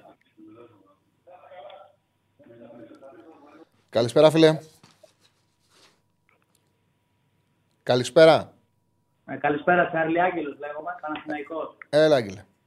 Ε, Καταρχάς θέλω να σου κάνω μια ερώτηση. Πιστεύεις ότι έχει περισσότερες πιθανότητες για πρωτάθλημα Ολυμπιακός ή ο Πάπας αυτή τη στιγμή; Τι; Πιστεύεις ότι έχει περισσότερες πιθανότητες για πρωτάθλημα αυτή τη στιγμή; Ο Ολυμπιακός που έρχεται από νίκη στην Ευρώπη, τέσσερα γκολ στον, ε, μέσα στην Τούμπα δείχνει να αλλάζει νοοτροπία. Ή ο Πάου, ο οποίος δείχνει ότι έχει αρχίσει και ζορίζεται. Κοίταξε να δεις. Μπορεί να κάνω λάθος. Επειδή με ρώτησες, θα απαντήσω. Δεν πιστεύω ότι ο Ολυμπιακός μπορεί να πάρει φέτος πρωτάθλημα. Και είναι, θα είναι ποδοσφαιρικά τελείως τρελό. Ο Ολυμπιακός προέρχεται από δύο χρόνια κακής ζουγιάς. Ε, πραγματικά έχει πάρει ένα πολύ καλό προπονητή. Πραγματικά ο Ορτά με τον Τσικίνιο θα τον βοηθήσουν πολύ. Νομίζω όμως ότι δεν μπορεί ο Μεντιλίμπαρ που ήρθε μέσα στο Φεβρουάριο να διορθώσει τόσο άμεσα δύο ή παραπάνω ακόμα, γιατί και τελευταία όργανα του Μάρτιν ήταν κακή, δύο χρόνια κακής και προπονητικής και διοικητικής ζουγιά. Εγώ θεωρώ ότι ο Μεντιλίμπαρ θα είναι έτοιμος σε διάρκεια να δείξει έργο του χρόνου. Αυτή είναι η άποψή μου. Σίγουρα είναι βελτιωμένος, σίγουρα θα παίξει στο χαρτί του. Κανένας δεν μπορεί με το στόμα να μιλήσει με βεβαιότητες. Επειδή με ρωτάς, θα μου κάνει τεράστια έκπληξη αν μπορέσει να το πάει μέχρι τέλος Ολυμπιακός. Αντίθετα, ο Πάουκ δεν αποκλείω να καταφέρει στα playoff και να βρει φόρμα και να το καταφέρει. Δεν το αποκλείω. Δεν λέω ότι είναι το φαβορή, λέω δεν το αποκλείω. Αυτό. Μπορεί να κάνω λάθος. Αυτή είναι η εκτίμησή μου. Δεν έχει, δεν έχει μεγάλη διαφορά ο Ολυμπιακός από την πρώτη θέση. Είναι πέντε βαθμοί. Και ο Παναμαϊκό ζορίζεται και ο Πάουκ του Ναι, δεν διαφωνώ. Δεν λέω ρε παιδί μου επειδή το λέω εγώ ότι θα γίνει. Η εκτίμησή μου με ρώτησες. Θεωρώ ότι ποδοσφαιρικά θα είναι υπερβολικό να έρθει τέτοια μεταστροφή και να καταφέρει και να το πάρει ο Ολυμπιακός. Επίσης, οι πέντε βαθμοί, όταν δεν είσαι πίσω από έναν ναι, και είσαι πίσω από τρεις, και οι τρεις βαθμοί είναι πολύ γιατί αν κάνεις γκέλα πρώτος, η πρώτη αγωνιστική δεν πάρει την πρώτη αγωνιστική ή δεν πάρει τη δεύτερη, αυτόματα το μειονέκτημα είναι μεγάλο σχέση με τους άλλους. Γιατί είναι πολύ από πάνω, είναι τρεις ομάδες από πάνω του. Δεν είναι μείον πέντε και κυνηγάει έναν, ναι. είναι μείον πέντε, μείον τέσσερα και μείον τρία. Το οποίο τι σημαίνει, ότι αν δεν πάρεις τα πρώτα δύο μάτς, ε, αυτόματα μεγαλώνεις πολύ το μειονέκτημα. Δεν είναι απλό. Ναι, ναι, ναι, δεν είναι απλό. Χωρίς να σου λέω εντάξει, γίνεται. Δεν λέω ότι δεν γίνεται. Μπαλά είναι. Ούτε ό,τι λέω, ε, ό,τι λέω πιστεύω ότι πρέπει να γίνεται κιόλας. Απλά επειδή με ρώτησε, σου απάντησα ποια είναι η εκτίμησή μου. Ευχαριστούμε πάρα πολύ το φίλο τοπίου για τα 0,99 ευρώ donate. Τον ευχαριστούμε πάρα πολύ. Συνέχισε, φίλε μου. Εγώ τώρα είμαι σαν Παναθηναϊκός. Εγώ είμαι υπέρ της ε, παραμονής Γιωβάνοβιτς και όχι την αλλαγή προς τον Τερήμ. Ε, δεν βλέπω να έχει αλλάξει κάτι στο Παναθηναϊκό ο Παναμαϊκός είχε ως στόχο από την αρχή της σεζόν το πρωτάθλημα. Και έφυγε ο Γιωβάνοβιτ στο μείον 1 από την πρώτη θέση. Αποκλεισμένος από την Ευρώπη, αλλά και εντός στόχων. Κοίτα, να μιλήσουμε, να μιλήσουμε ειλικρινά. Ο Γιωβάνοβιτ έφυγε στο μείον 1 επειδή πήρε τους βαθμούς ο Καρισκάκης με τον Ολυμπιακό. Γι' αυτό έφυγε στο μείον 1. Ε, Επίσης, επίσης, επίσης, ο Τερήμ διαχειρίστηκε ένα πάρα πολύ δύσκολο πρόγραμμα που με την αδυναμία που είχε ο Γιωβάνοβιτς στα ντέρμπι και αυτό φάνηκε και στην Ευρώπη, ήταν πολύ δύσκολο να κρατηθεί. Ο Τερήμ κατάφερε. Απέκλεισε τον Ολυμπιακό στο κύπελο. Κατάφερε. Πήρε ισοπαλία στην έδρα της ΑΕΚ. Και έριξε τον Ολυμπιακό μέσα και έχασε μόνο τον ΠΑΟΚ. Δηλαδή δεν ήταν εύκολο στην κατάσταση που πήρε την ομάδα που φαίνεται ότι την πήρε στην κοιλιά της, την πήρε σε κακή φυσική κατάσταση να κρατηθεί εκεί με τον Γιωβάνοβιτς. Δεν ήταν εύκολο. Δεν ήταν, δεν ήταν εύκολο, αλλά Τώρα παιχνίδια όπως με τον Πανετολικό που ήρθε Τερίμ και ήταν 2-0 89 και κόντεψε να γίνει 2-2 95 μέσα στη λεωφόρο. Το ότι έφερε δύο χ με έναν Ολυμπιακό σου Καρεσκάκη στο κύπελο, ο οποίος τότε όλοι λέγαμε ότι ήταν σε πολύ κακή κατάσταση. Με Καρβαγιάλ τώρα που φαινόταν ήταν στο τέλος. Εντάξει, το ότι, πέρασε τον, το ότι πέρασε τον Ολυμπιακό όπως τον πέρασε με πάρα πολλά προβλήματα και έπαιζε με στόπερ ήταν επιτυχία, δεν ήταν αποτυχία. Μην το ναι, δεν ξέρω κατά πόσο τα προβλήματα της φυσικής κατάστασης. Ε, επιτυχία ήταν. Τα προβλήματα, τα προβλήματα της φυσικής κατάστασης ήταν επειδή ο Γιωβάνος έπαιζε ένα αργό ποδόσφαιρο με πολλές πάσες και ο Τερήμα ανέβασε την ένταση και την επιθετικότητα. Κάτι το οποίο η αλήθεια είναι ότι ήταν υποχρεωτικό να ανέβει για να μπορέσει να διεκδικήσει νίκες στα ντέρμπι απέναντι στον Πάοκ, απέναντι στον Ολυμπιακό και στην ΑΕΚ. Ήταν υπερβολικό να πρέπει να ανεβάσει την ένταση και την ανέβασε την ένταση και την επιθετικότητα της ομάδας. Ήταν κάποια πράγματα τα οποία τα βελτίωσε. Τώρα ο λογαριασμός θα γίνει στο τέλος. Κοίταξε. Ναι, κατα... στο... ναι. στο τέλος δεν θα είναι αποτυχία που έφυγε ο Μάνοβιτς άμα δεν το πάρει ο Τερήμ. Αποτυχία. Ο Τερήμ ήρθε για να το πάρει το πρωτάθλημα. η ε, αλήθεια, η αλήθεια είναι, η αλήθεια είναι ότι. Η αλήθεια είναι ότι εγώ δεν πιστεύω ότι είχε καμία ελπίδα με τον Ιωβάνοβιτ να πάρει πρωτάθλημα Παναθανικό. Ήταν ε, με τον τρόπο που του σκεφτόταν την ομάδα και που πήγαινε με μαθηματική ακρίβεια, τώρα θα ήταν εκτός πρωταθλήματος ο Παναναναϊκό. Αυτή είναι η πραγματικότητα, για μένα, η δική μου πραγματικότητα. Από εκεί και πέρα Ναι, έγινε μια επιλογή με στόχο να πάρουν το πρωτάθλημα, οπότε θα κρυθούν για αυτή. Αυτή είναι η αλήθεια. Θα δούμε όμως. Α περιμένουμε. δηλαδή, νιώθω, νιώθω ότι αυτό που λέει κάποιος ότι περισσότερο θα συναγορθούν ε, αν περάσει ο Πάοκ, θα, περισσότερο θα χαρούν οι, οι οπαδοί του Γιωβάνοβιτς. Αρχίζει να γίνεται πραγματικότητα. Γιατί βγαίνετε και κάνετε το τι θα γίνει στο αρνητικό σενάριο. Κάτσε να δούμε τι θα γίνει. Εγώ, εγώ πάντως βλέπω τον Πάουκ είναι πιο δυνατός. Και στην Τούμπα την περασμένη εβδομάδα, στην Τούμπα την περασμένη εβδομάδα, ο Πάουκ είχε πολλές ευκαιρίες για να σου παρήσει. Ασφαλώς. Δηλαδή, είναι δυνατή ομάδα ο Πάουκ. Πήρε και ήταν ανώτερος, ήταν ανώτερος 20 λεπτά. Μα είναι δυνατή ομάδα ο Πάουκ. Δεν είναι αδυναμή ομάδα ο Πάουκ. Είναι πολύ δυνατή ομάδα. Μέχρι πριν από. Μέχρι και το Σάββατο πρώτος ήταν. Απλά είναι ότι ξεχνάμε που ήταν ο Παναναναϊκό πριν 3 και 4 χρόνια. Δεν το ξεχνάει κανένας αυτό. Και τον ευεργέτησε τον Παναθηναϊκό. Κάτω από τον Άρη. Τον Παναθηναϊκό, Γιωβάνοβις, τον ευεργέτησε τον ευεργέτησε, τον έφτασε σε ένα επίπεδο πάρα πολύ γρήγορα να ξανακάνει πρωταθλητισμό. Επέτρεψε τον Αλαφούζο να σκεφτεί να πά, ότι μπορεί ο Παναναναϊκό να πάρει πρωτάθλημα. Εντάξει, για ένα διάστημα δεν την πήγε καλά την ομάδα. Δηλαδή για σημαντικό διάστημα δεν την πήγε καλά. Είχε με τεράστια ευθύνη που ο Παναναναϊκό έχασε την πρόκληση στην Ευρώπη. Ήταν πολύ soft ο Παναθηναϊκός στα ντέρμπι. Είχε ένα πλάνο το οποίο το βλέπαμε να βάζει το Βιλένα σε όλα τα ντέρμπι στο 8, το οποίο έκανε τεράστια ζημιά στην ομάδα και δεν το άλλαζε. Και δεν το άλλαζε. OK, okay, και χρειαζόταν κάτι διαφορετικό. Εγώ βλέπω το Τερήμ το κάτι διαφορετικό το δίνει. Σήμερα είναι μεγάλο τεστ και για το Τερήμ και για τον Παναθηναϊκό. Είναι μεγάλο τεστ. Θα είναι για αυτήν την αλλαγή που έχει γίνει απογοητευτικό αν δεν τα καταφέρει. Είναι σημαντικό τεστ σήμερα. Εδώ θα είμαστε αύριο να τα συζητήσουμε. Ε, Α δείξουμε υπομονή. Α περιμένουμε και το γήπεδο να δώσει τις απαντήσεις του. Νομίζω ότι εγώ, δεδομένα ότι ο, Τερίμ, ότι ο Γιωβάνοβιτς στην ιστορία του Παναθηναϊκού θα γραφτεί με πολύ θετικά γράμματα. Με πολύ θετικά γράμματα και έχει μείνει σε όλους τους φίλους του Παναθηναϊκού και αγαπητός και ότι την ομάδα την ε, βελτίωσε. Νιώθω, καταλαβαίνω αυτόν που, που δέθηκε με τον Γιωβάνοβιτς την ανάγκη που είχε να τον δει ή να αποτυχάνει ή να πετυχαίνει να ολοκληρώσει την, ε, τη θητεία του. Ποδοσφαιρικά το ορθό αυτό θα ήταν. Απλά στην ανάγκη στην Ελλάδα που έχουμε για την επικράτηση, για τη διεκδίκηση του τίτλου, το ορθό είναι αυτό που έγινε. Για την ε, κανονικότητα, το ορθό θα ήταν να μείνει ο Γιωβάνοβιτς. Ε, αυτό ήθελα να πω και εγώ για να μην σου τον χρόνο, ότι θα έπρεπε να το δεις τι θα γίνει στο τέλος, να τελειώσει συμβολαιότητα και μετά να, γίνουν, να πάρουν αποφάσεις. Σε ευχαριστώ πάρα πολύ, φίλε μου. Και εγώ, τα λέμε, ευχαριστώ. Δεν υπάρχει τίποτα πιο ωραίο να, να συζητάς όμορφα, να ακούγονται και οι δύο απόψεις ενώ διαφωνείς.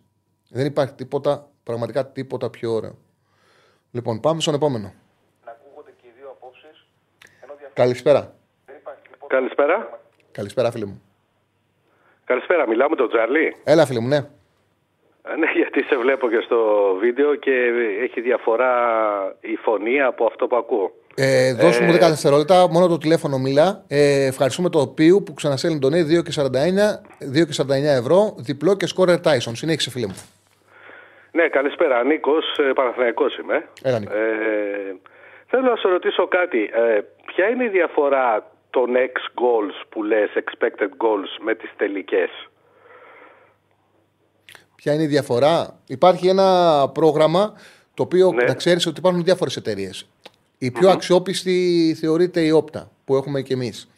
Υπάρχουν διάφορες εταιρείες οι οποίες μετράνε ε, από πού γίνονται οι τελικές, με τι συνθήκες γίνεται και λένε ότι με αυτές τις συνθήκες που έγινε αυτή η τελική είναι 0,15. Τώρα η αλήθεια είναι ότι, να είμαστε ειλικρινείς, εγώ δεν τα πιστεύω ακριβώς. Δηλαδή δεν ε, μπορούν να πούνε ότι έχουν υπολογίσει ακριβώς ότι από εδώ με αυτή τη δύναμη το 15% γίνεται γκολ. Όμως στο σύνολό τους μια πραγματικότητα τη δείχνουν. Δηλαδή, από το να μετράς 15 τελικές, είναι καλύτερο να, να λες ότι κοίταξτε να δείτε ότι από αυτές τις 15 τελικές οι ευκαιρίες ήταν για 1,3 x goals. Ενώ από αυτές τις 8 τελικές, επειδή ήταν πιο καθαρές, οι ευκαιρίες ήταν για 2 x goals. Καταλαβαίνεις καλύτερα κάποια πράγματα. Αν δεν έχεις εικόνα για το παιχνίδι, βέβαια, σε ξεγελάει το νούμερο. Γιατί υπάρχουν και φάσεις που δεν μετρούνται σε 6 goals που μπορεί να είναι σημαντικές. Δηλαδή, μπορεί να ξεγελάσει και το νούμερο. Δηλαδή, άμα δεν πας σε τελική, δεν μετράει 6 goals και πόσες φορές έχουν γίνει επικίνδυνες καταστάσεις χωρίς τελική. Ακόμα και πιο σπουδαίες από μια τελική. Δηλαδή, μια παράλληλη πάσα που είναι ο επιθετικός να τη βάλει αντίθετα και να μην βρει την μπάλα και να του περάσει παράλληλα. Και να σε κοινό τέρμα. Καταλαβαίνετε. Μάλιστα, Ναι. μάλιστα. Μια άλλη ερώτηση. Ε, τι διαφορά έχει το αμυντικό transition από το επιθετικό transition; Το αμυντικό, το, η αμυντική επιστροφή θεωρειται ότι όταν χάνεις την μπάλα, πώς επιστρέφεις. Το επιθετικό είναι πώς ανεβαίνεις. Δηλαδή το αμυντικό transition είναι η επιστροφή σου. είναι, είναι, είναι αμυντική μετάβαση, επιθετική μετάβαση. Αυτό είναι. Αμυντική μετάβαση, επιθετική μετάβαση. Είναι όταν χάνεις την μπάλα δηλαδή, το πόσο ναι, καλά επιστρέφεις πίσω ναι, ναι, ναι, ναι. Πώς και, πώς χτίζεις, και πώς χτίζεις την επίθεσή σου, ας πούμε, όταν ε, ε, κερδίζεις την μπάλα. Ναι. Κάπως έτσι. Ναι, να σε ρωτήσω κάτι άλλο. Ε, αν υποθέσουμε ότι ε, ο, ο, ο Τερήμ έχει όλους τους παίχτε σε top φόρμα σήμερα και είναι όλοι υγιείς, mm-hmm. ποια εξτρέμ θα έβαζες και ποιους θα έβαζες στο κέντρο; Όλοι υγιείς, ε. Σε καλή κατάσταση. Όλοι υγιείς. Σε καλή, σε τέλεια κατάσταση όλοι. Ναι, ναι. Δεν θα πείραζα ποτέ το Αράο Γετβάη. Ε, mm-hmm. Θεωρώ καλύτερο μπακ το Βαγανίδη και θα ρίσκαρα με το Βαγανίδη πάνω στο Τάισον. Το θεωρώ πολύ καλό, πολύ καλό μπακ. Mm-hmm. Ε, θα πήγαινα με Πέρε. Όχι, είμαι Πέρε Τσέριν, είμαι κότσιρα Τσέριν. Ένα από τα δύο, δεν είμαι σίγουρος γι' αυτό. Πιστεύεις ότι ο Τζούρι ε, χωράει στην, στην, σε, ε, σε, τέλεια, σε τέλεια κατάσταση υγιής, σε τέλεια κατάσταση με παιχνίδια με ρυθμό, δεν τον έχουμε δει.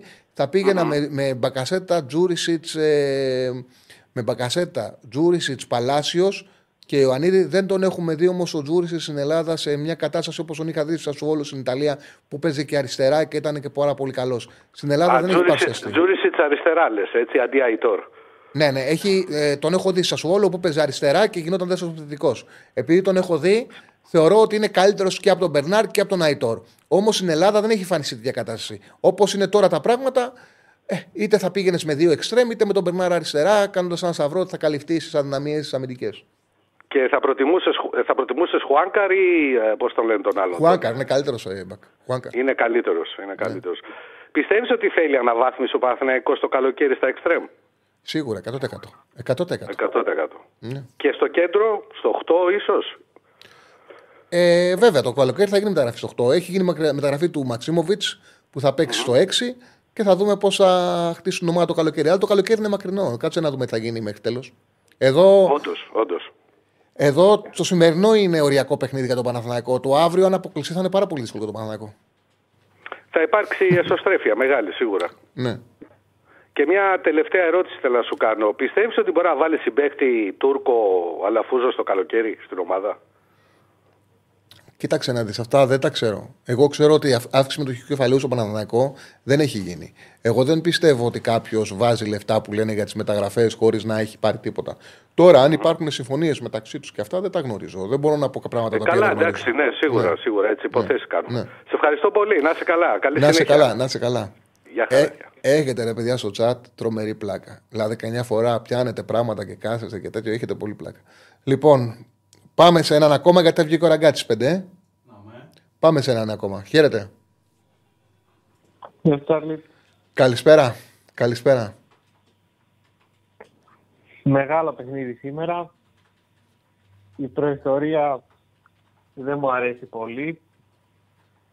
Ε, εγώ πέρυσι είχα πάει στο γήπεδο σε αυτό το παιχνίδι Παναθηναϊκός ΠΑΟΚ. Ήταν από τις χειρότερες νύχτες, η χειρότερη νύχτα που έχω περάσει στο γήπεδο. σε ποιο παιχνίδι έχει πάει, στο, ε, στο κυπέλου ή στο, στο κυπέλου ή στο πρωταθλήματος στο playoff; Στο πρωτά... Και στα δύο, αλλά το πρωτάθλημα είναι αυτό που θυμάμαι, το 0-3. Ε, το, το πιο σκληρό για μένα παιχνίδι του Παναθηναϊκού ήταν στα playoff, εκεί που έκανε ένα από τα κακά του κότσαρίσματα ο Γιωβάνοβιτς, που πήγε και έπαιξε για πρώτη φορά 4-4-2 με επιθετικό δίδυμο και στο κέντρο είχε. Ναι, και ε, αντί ενώ κέρδιζε ένα 0 να κάνει αλλαγή και να βάλει τον Πέρεθ στο ημίχρονο και να παίξει με έναν επιθετικό, κράτησε το 4-4-2 και περίμενε να ισοφαριστεί, ενώ ο Πάουκ τον είχε βάλει από το 30 στο μισογείπεδο. Δεν μπορώ να καταλάβω ποτέ πώς γίνεται να κουούτσαρε έτσι αυτό το παιχνίδι, αν το παίρνει ένα 0, αν κράταγε το παιχνίδι, θα ήθελε ισοπαλία σου Καρισκάκης για να πάρει το πρωτάθλημα. Και την ισοπαλία σου Καρισκάκης σε τελευταία αγωνιστική θα την έπαιρνε. Δεν μπορώ, δηλαδή το πρωτάθλημα χάθηκε στο μάτς με τον Πάουκ που κέρδιζε ένα 0 παίζοντας για πρώτη φορά 4-4-2. Είχε τον Πέρεθ να το βάλει αλλαγή και δεν τον έβαλε αλλαγή. Είχε παίξει με τσοκάι, αν θυμάμαι, με τσοκάι στο κέντρο και τσέριν. Χωρίς Πέρεθ. Και επιθετικό δίδυμο μπροστά. Ναι, ήταν άσχημο το 0-3, επειδή η εμφάνιση το πρώτο ημίχρονο δεν ήταν τόσο άσχημη. Δηλαδή, Ε, έγιναν όλα με ένα αυτογκολ του Πέρε εκεί πέρα αφού βρήκε μπάλα πάνω του. Εντάξει, δεν μπορούσε να κάνει κάτι άλλο. Α, εσύ λε του πρωταθλήματος. Του πρωταθλήματος λες, ναι. Ναι, και θα μπορούσε να γίνει και 0-4. Είχε κάνει μια κεφαλιά ο Λιβέρα. Ήταν το χειρότερο παιχνίδι που έχω πάει ποτέ. Εγώ πήρα λόγω ε, για αυτό που έλεγε ένα άλλο παιδί, ότι οι Παγκίδε το έχουν πάρα πολύ εύκολο θα περάσουν σήμερα. Όχι εύκολο, αλλά το έχουν σίγουρο. Δηλαδή, πραγματικά, εγώ δεν το έχω ξαναδεί τέτοια σιγουριά ότι σήμερα θα περάσει ο Πάο Καέρα. Ποιος μπορεί να το έχει σίγουρο. Όλοι άγχος έχουν. Κανένας δεν το ξέρω. Και μπορεί να το λέει, ε, δηλαδή να πιάνεις κάποιον που έχεις τους ακούσει να το λέει. Όλοι έχουν άγχος. Το παιχνίδι έχει δυσκολίες. Ο Παναγιακό έχει προβάδισμα. Ο Παναγιακό όμως ε, το τελευταίο διάστημα Όπως το λες και εσύ, έχει πάει σε πολλά Παναθανικό Πάο και έχουν φύγει οι φίλοι του Παναθανικού στεναχωρημένοι. Οπότε έχουν αυτό το φόβο. Υπάρχει και με τη Μακάμπη που πήγαινε ξανά για δύο αποτέλεσμα το Παναθανικό και έχασε. Οπότε υπάρχουν αυτές οι φοβίε. Ε, και στον Πάο και έχει φάει τέσσερα από τον Ολυμπιακό ξαφνικά. Έχασε τον Παναθηναϊκό, έφερε ισοπαλία με την ΑΕΚ. Σου λέει εκεί που πετάγαμε δεν κερδίζουμε κανέναν. Οπότε όλοι έχουν τους φόβους Θα δούμε. Τι, είναι μεγάλο μάτι σήμερα. Θα δούμε ειδικά και με τις απουσίες, εγώ είμαι πολύ προβληματισμένος. Δηλαδή το 10 δεν ξέρω άμα, αν ήμουν θέση περίμα, άμα θα τον έβαζα. Δεν, δεν τον πιστεύω πολύ, να σου πω την αλήθεια. Έχει παίξει σε πολλά παιχνίδια και ήταν μοιραίος με την ΑΕΚ και έκανε το πέναλτι. Κοίταξε δηλαδή να δεις. Ο Τερίμ, ο Τερίμ σίγουρα τον Ζέκα θα θέλει να τον έχει να τον βάλει στο 70-75. Θα πρέπει να αναγκαστεί και να πάει σε δίλημα Ζέκα ή Βιλένα για να πει βάζω το Ζέκα. Αν ε, δεν πάει σε, σε δίλημα Ζέκα ή Βιλένα, θα παίξει ο Τσέριν κανονικά. Ο μοναδικός τρόπος να παίξει ο Ζέκα είναι να προτιμήσει ο Τερίμ να βάλει τον Ζέκα στον πόλεμο από το να βάλει τον Βιλένα. Και εγώ τον, με τον Βιλένα δεν θα πήγαινα στον πόλεμο. Αν ο Βιλένα να μην μαρκάρει κανέναν, καλύτερα να παίξει ο Ζέκα. Αλλά και ο Ζέκα δεν πιστεύω ότι είναι για τέτοιο παιχνίδι. Ε, εντάξει, σίγουρα. Σε ευχαριστώ πάρα πολύ, φίλε μου. Εσύ στο τέλος της χρονιάς θα έκανες. Θα τον κρατούσε το 10 που λύγει το συμβόλαιο, νομίζω, στο τέλος της χρονιάς. Θα τον ανανέωσε για ένα χρόνο. Εντάξει, μωρέ, νομίζω ότι κάτσε να τελειώσει η χρονιά να δούμε τι θα γίνει, αλλά θεωρώ ότι ο Ζέκα τιμητικά ήρθε, θα ολοκληρώσει τη θητεία του στον Παναθηναϊκό, ε, θα ολοκληρώσει η καριέρα του στον Παναθηναϊκό, θα τιμηθεί με αυτόν τον τρόπο. Νομίζω ότι ο Παναθηναϊκός πρέπει να ανεβαίνει συνέχεια επίπεδο. Δεν, κατα... δεν πιστεύω ότι υπάρχει χώρος για παραπάνω για τον Ζέκα. Έτσι πιστεύω εγώ. Σε ευχαριστώ πάρα πολύ. Έγινε, ευχαριστώ πολύ. Επειδή όμως είναι ένας άνθρωπος ο οποίος ε, είναι δεμένος στο Παναναναϊκό και φαίνεται να αγαπάει και φαίνεται και έχει επιρροή, μαθαίνω θετική στα αποδητήρια, θα μπορούσε να έχει ένα πόσο στο, στο τεχνικό team του Παναναναϊκού. Γιατί είναι και Πορτογάλος, μιλάει πολλές ξένες γλώσσες, ξέρει και τα ελληνικά. Ε, εγώ θα τον κρατούσα για το τεχνικό team του Παναθηναϊκού, τον Ζέκα. Ε, ένας φίλος λέει ότι εκεί χάθηκε το πρωτάθλημα στο 1-1. Ήμουνα μέσα και μάλλον με τον κολλητό μου για αυτή την αλλαγή που έλεγες και ότι χάθηκε τότε. Μα τότε χάθηκε το πρωτάθλημα. Και ε, το χειρότερο ήταν ότι ο, Παναθα... ο Πάοκ είχε δείξει ότι θα τον, ε, στο δεύτερο ημιχρόνο τον είχε πατήσει τον Παναθηναϊκό από το 30 και μετά. Τον είχε πατήσει. Από το 30 μέχρι το ημιχρόνο τον είχε πατήσει.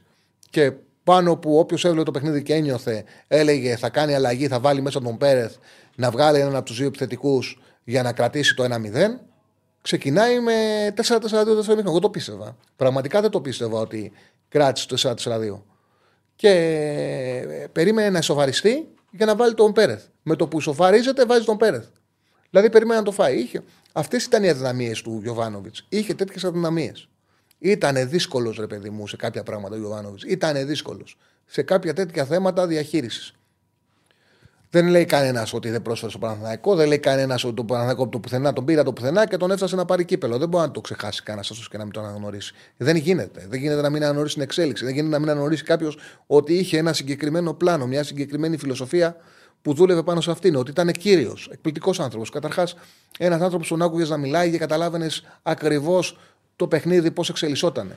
Πολλές φορές σε εκνεύριζε κιόλας. Γιατί όταν, για παράδειγμα, έβαζε μια τόσο σεφτό δεκάδα και έλεγε με την ΑΕΚ ε, χάσαμε όλες τις μονομαχίες, ε, ένιωσε ότι λειτουργεί σαν να είναι δημοσιογράφος και όχι προπονητής. Δηλαδή, δεν γίνεται να έχεις βάλει τόσο σεφτό δεκάδα και να αξιολογείς ότι έχασε όλες τις μονομαχίες. Όμως, όμως, πραγματικά ήταν ένας άνθρωπος που τον άκουγες και δεν έκρυβε τίποτα. Δεν έκρυβε τίποτα. Λοιπόν. Ε, όχι, ο, ο Πέρεθ είχε τη δυνατότητα να παίξει στο 45, μπήκε στο, μπήκε στο, στο 50-55.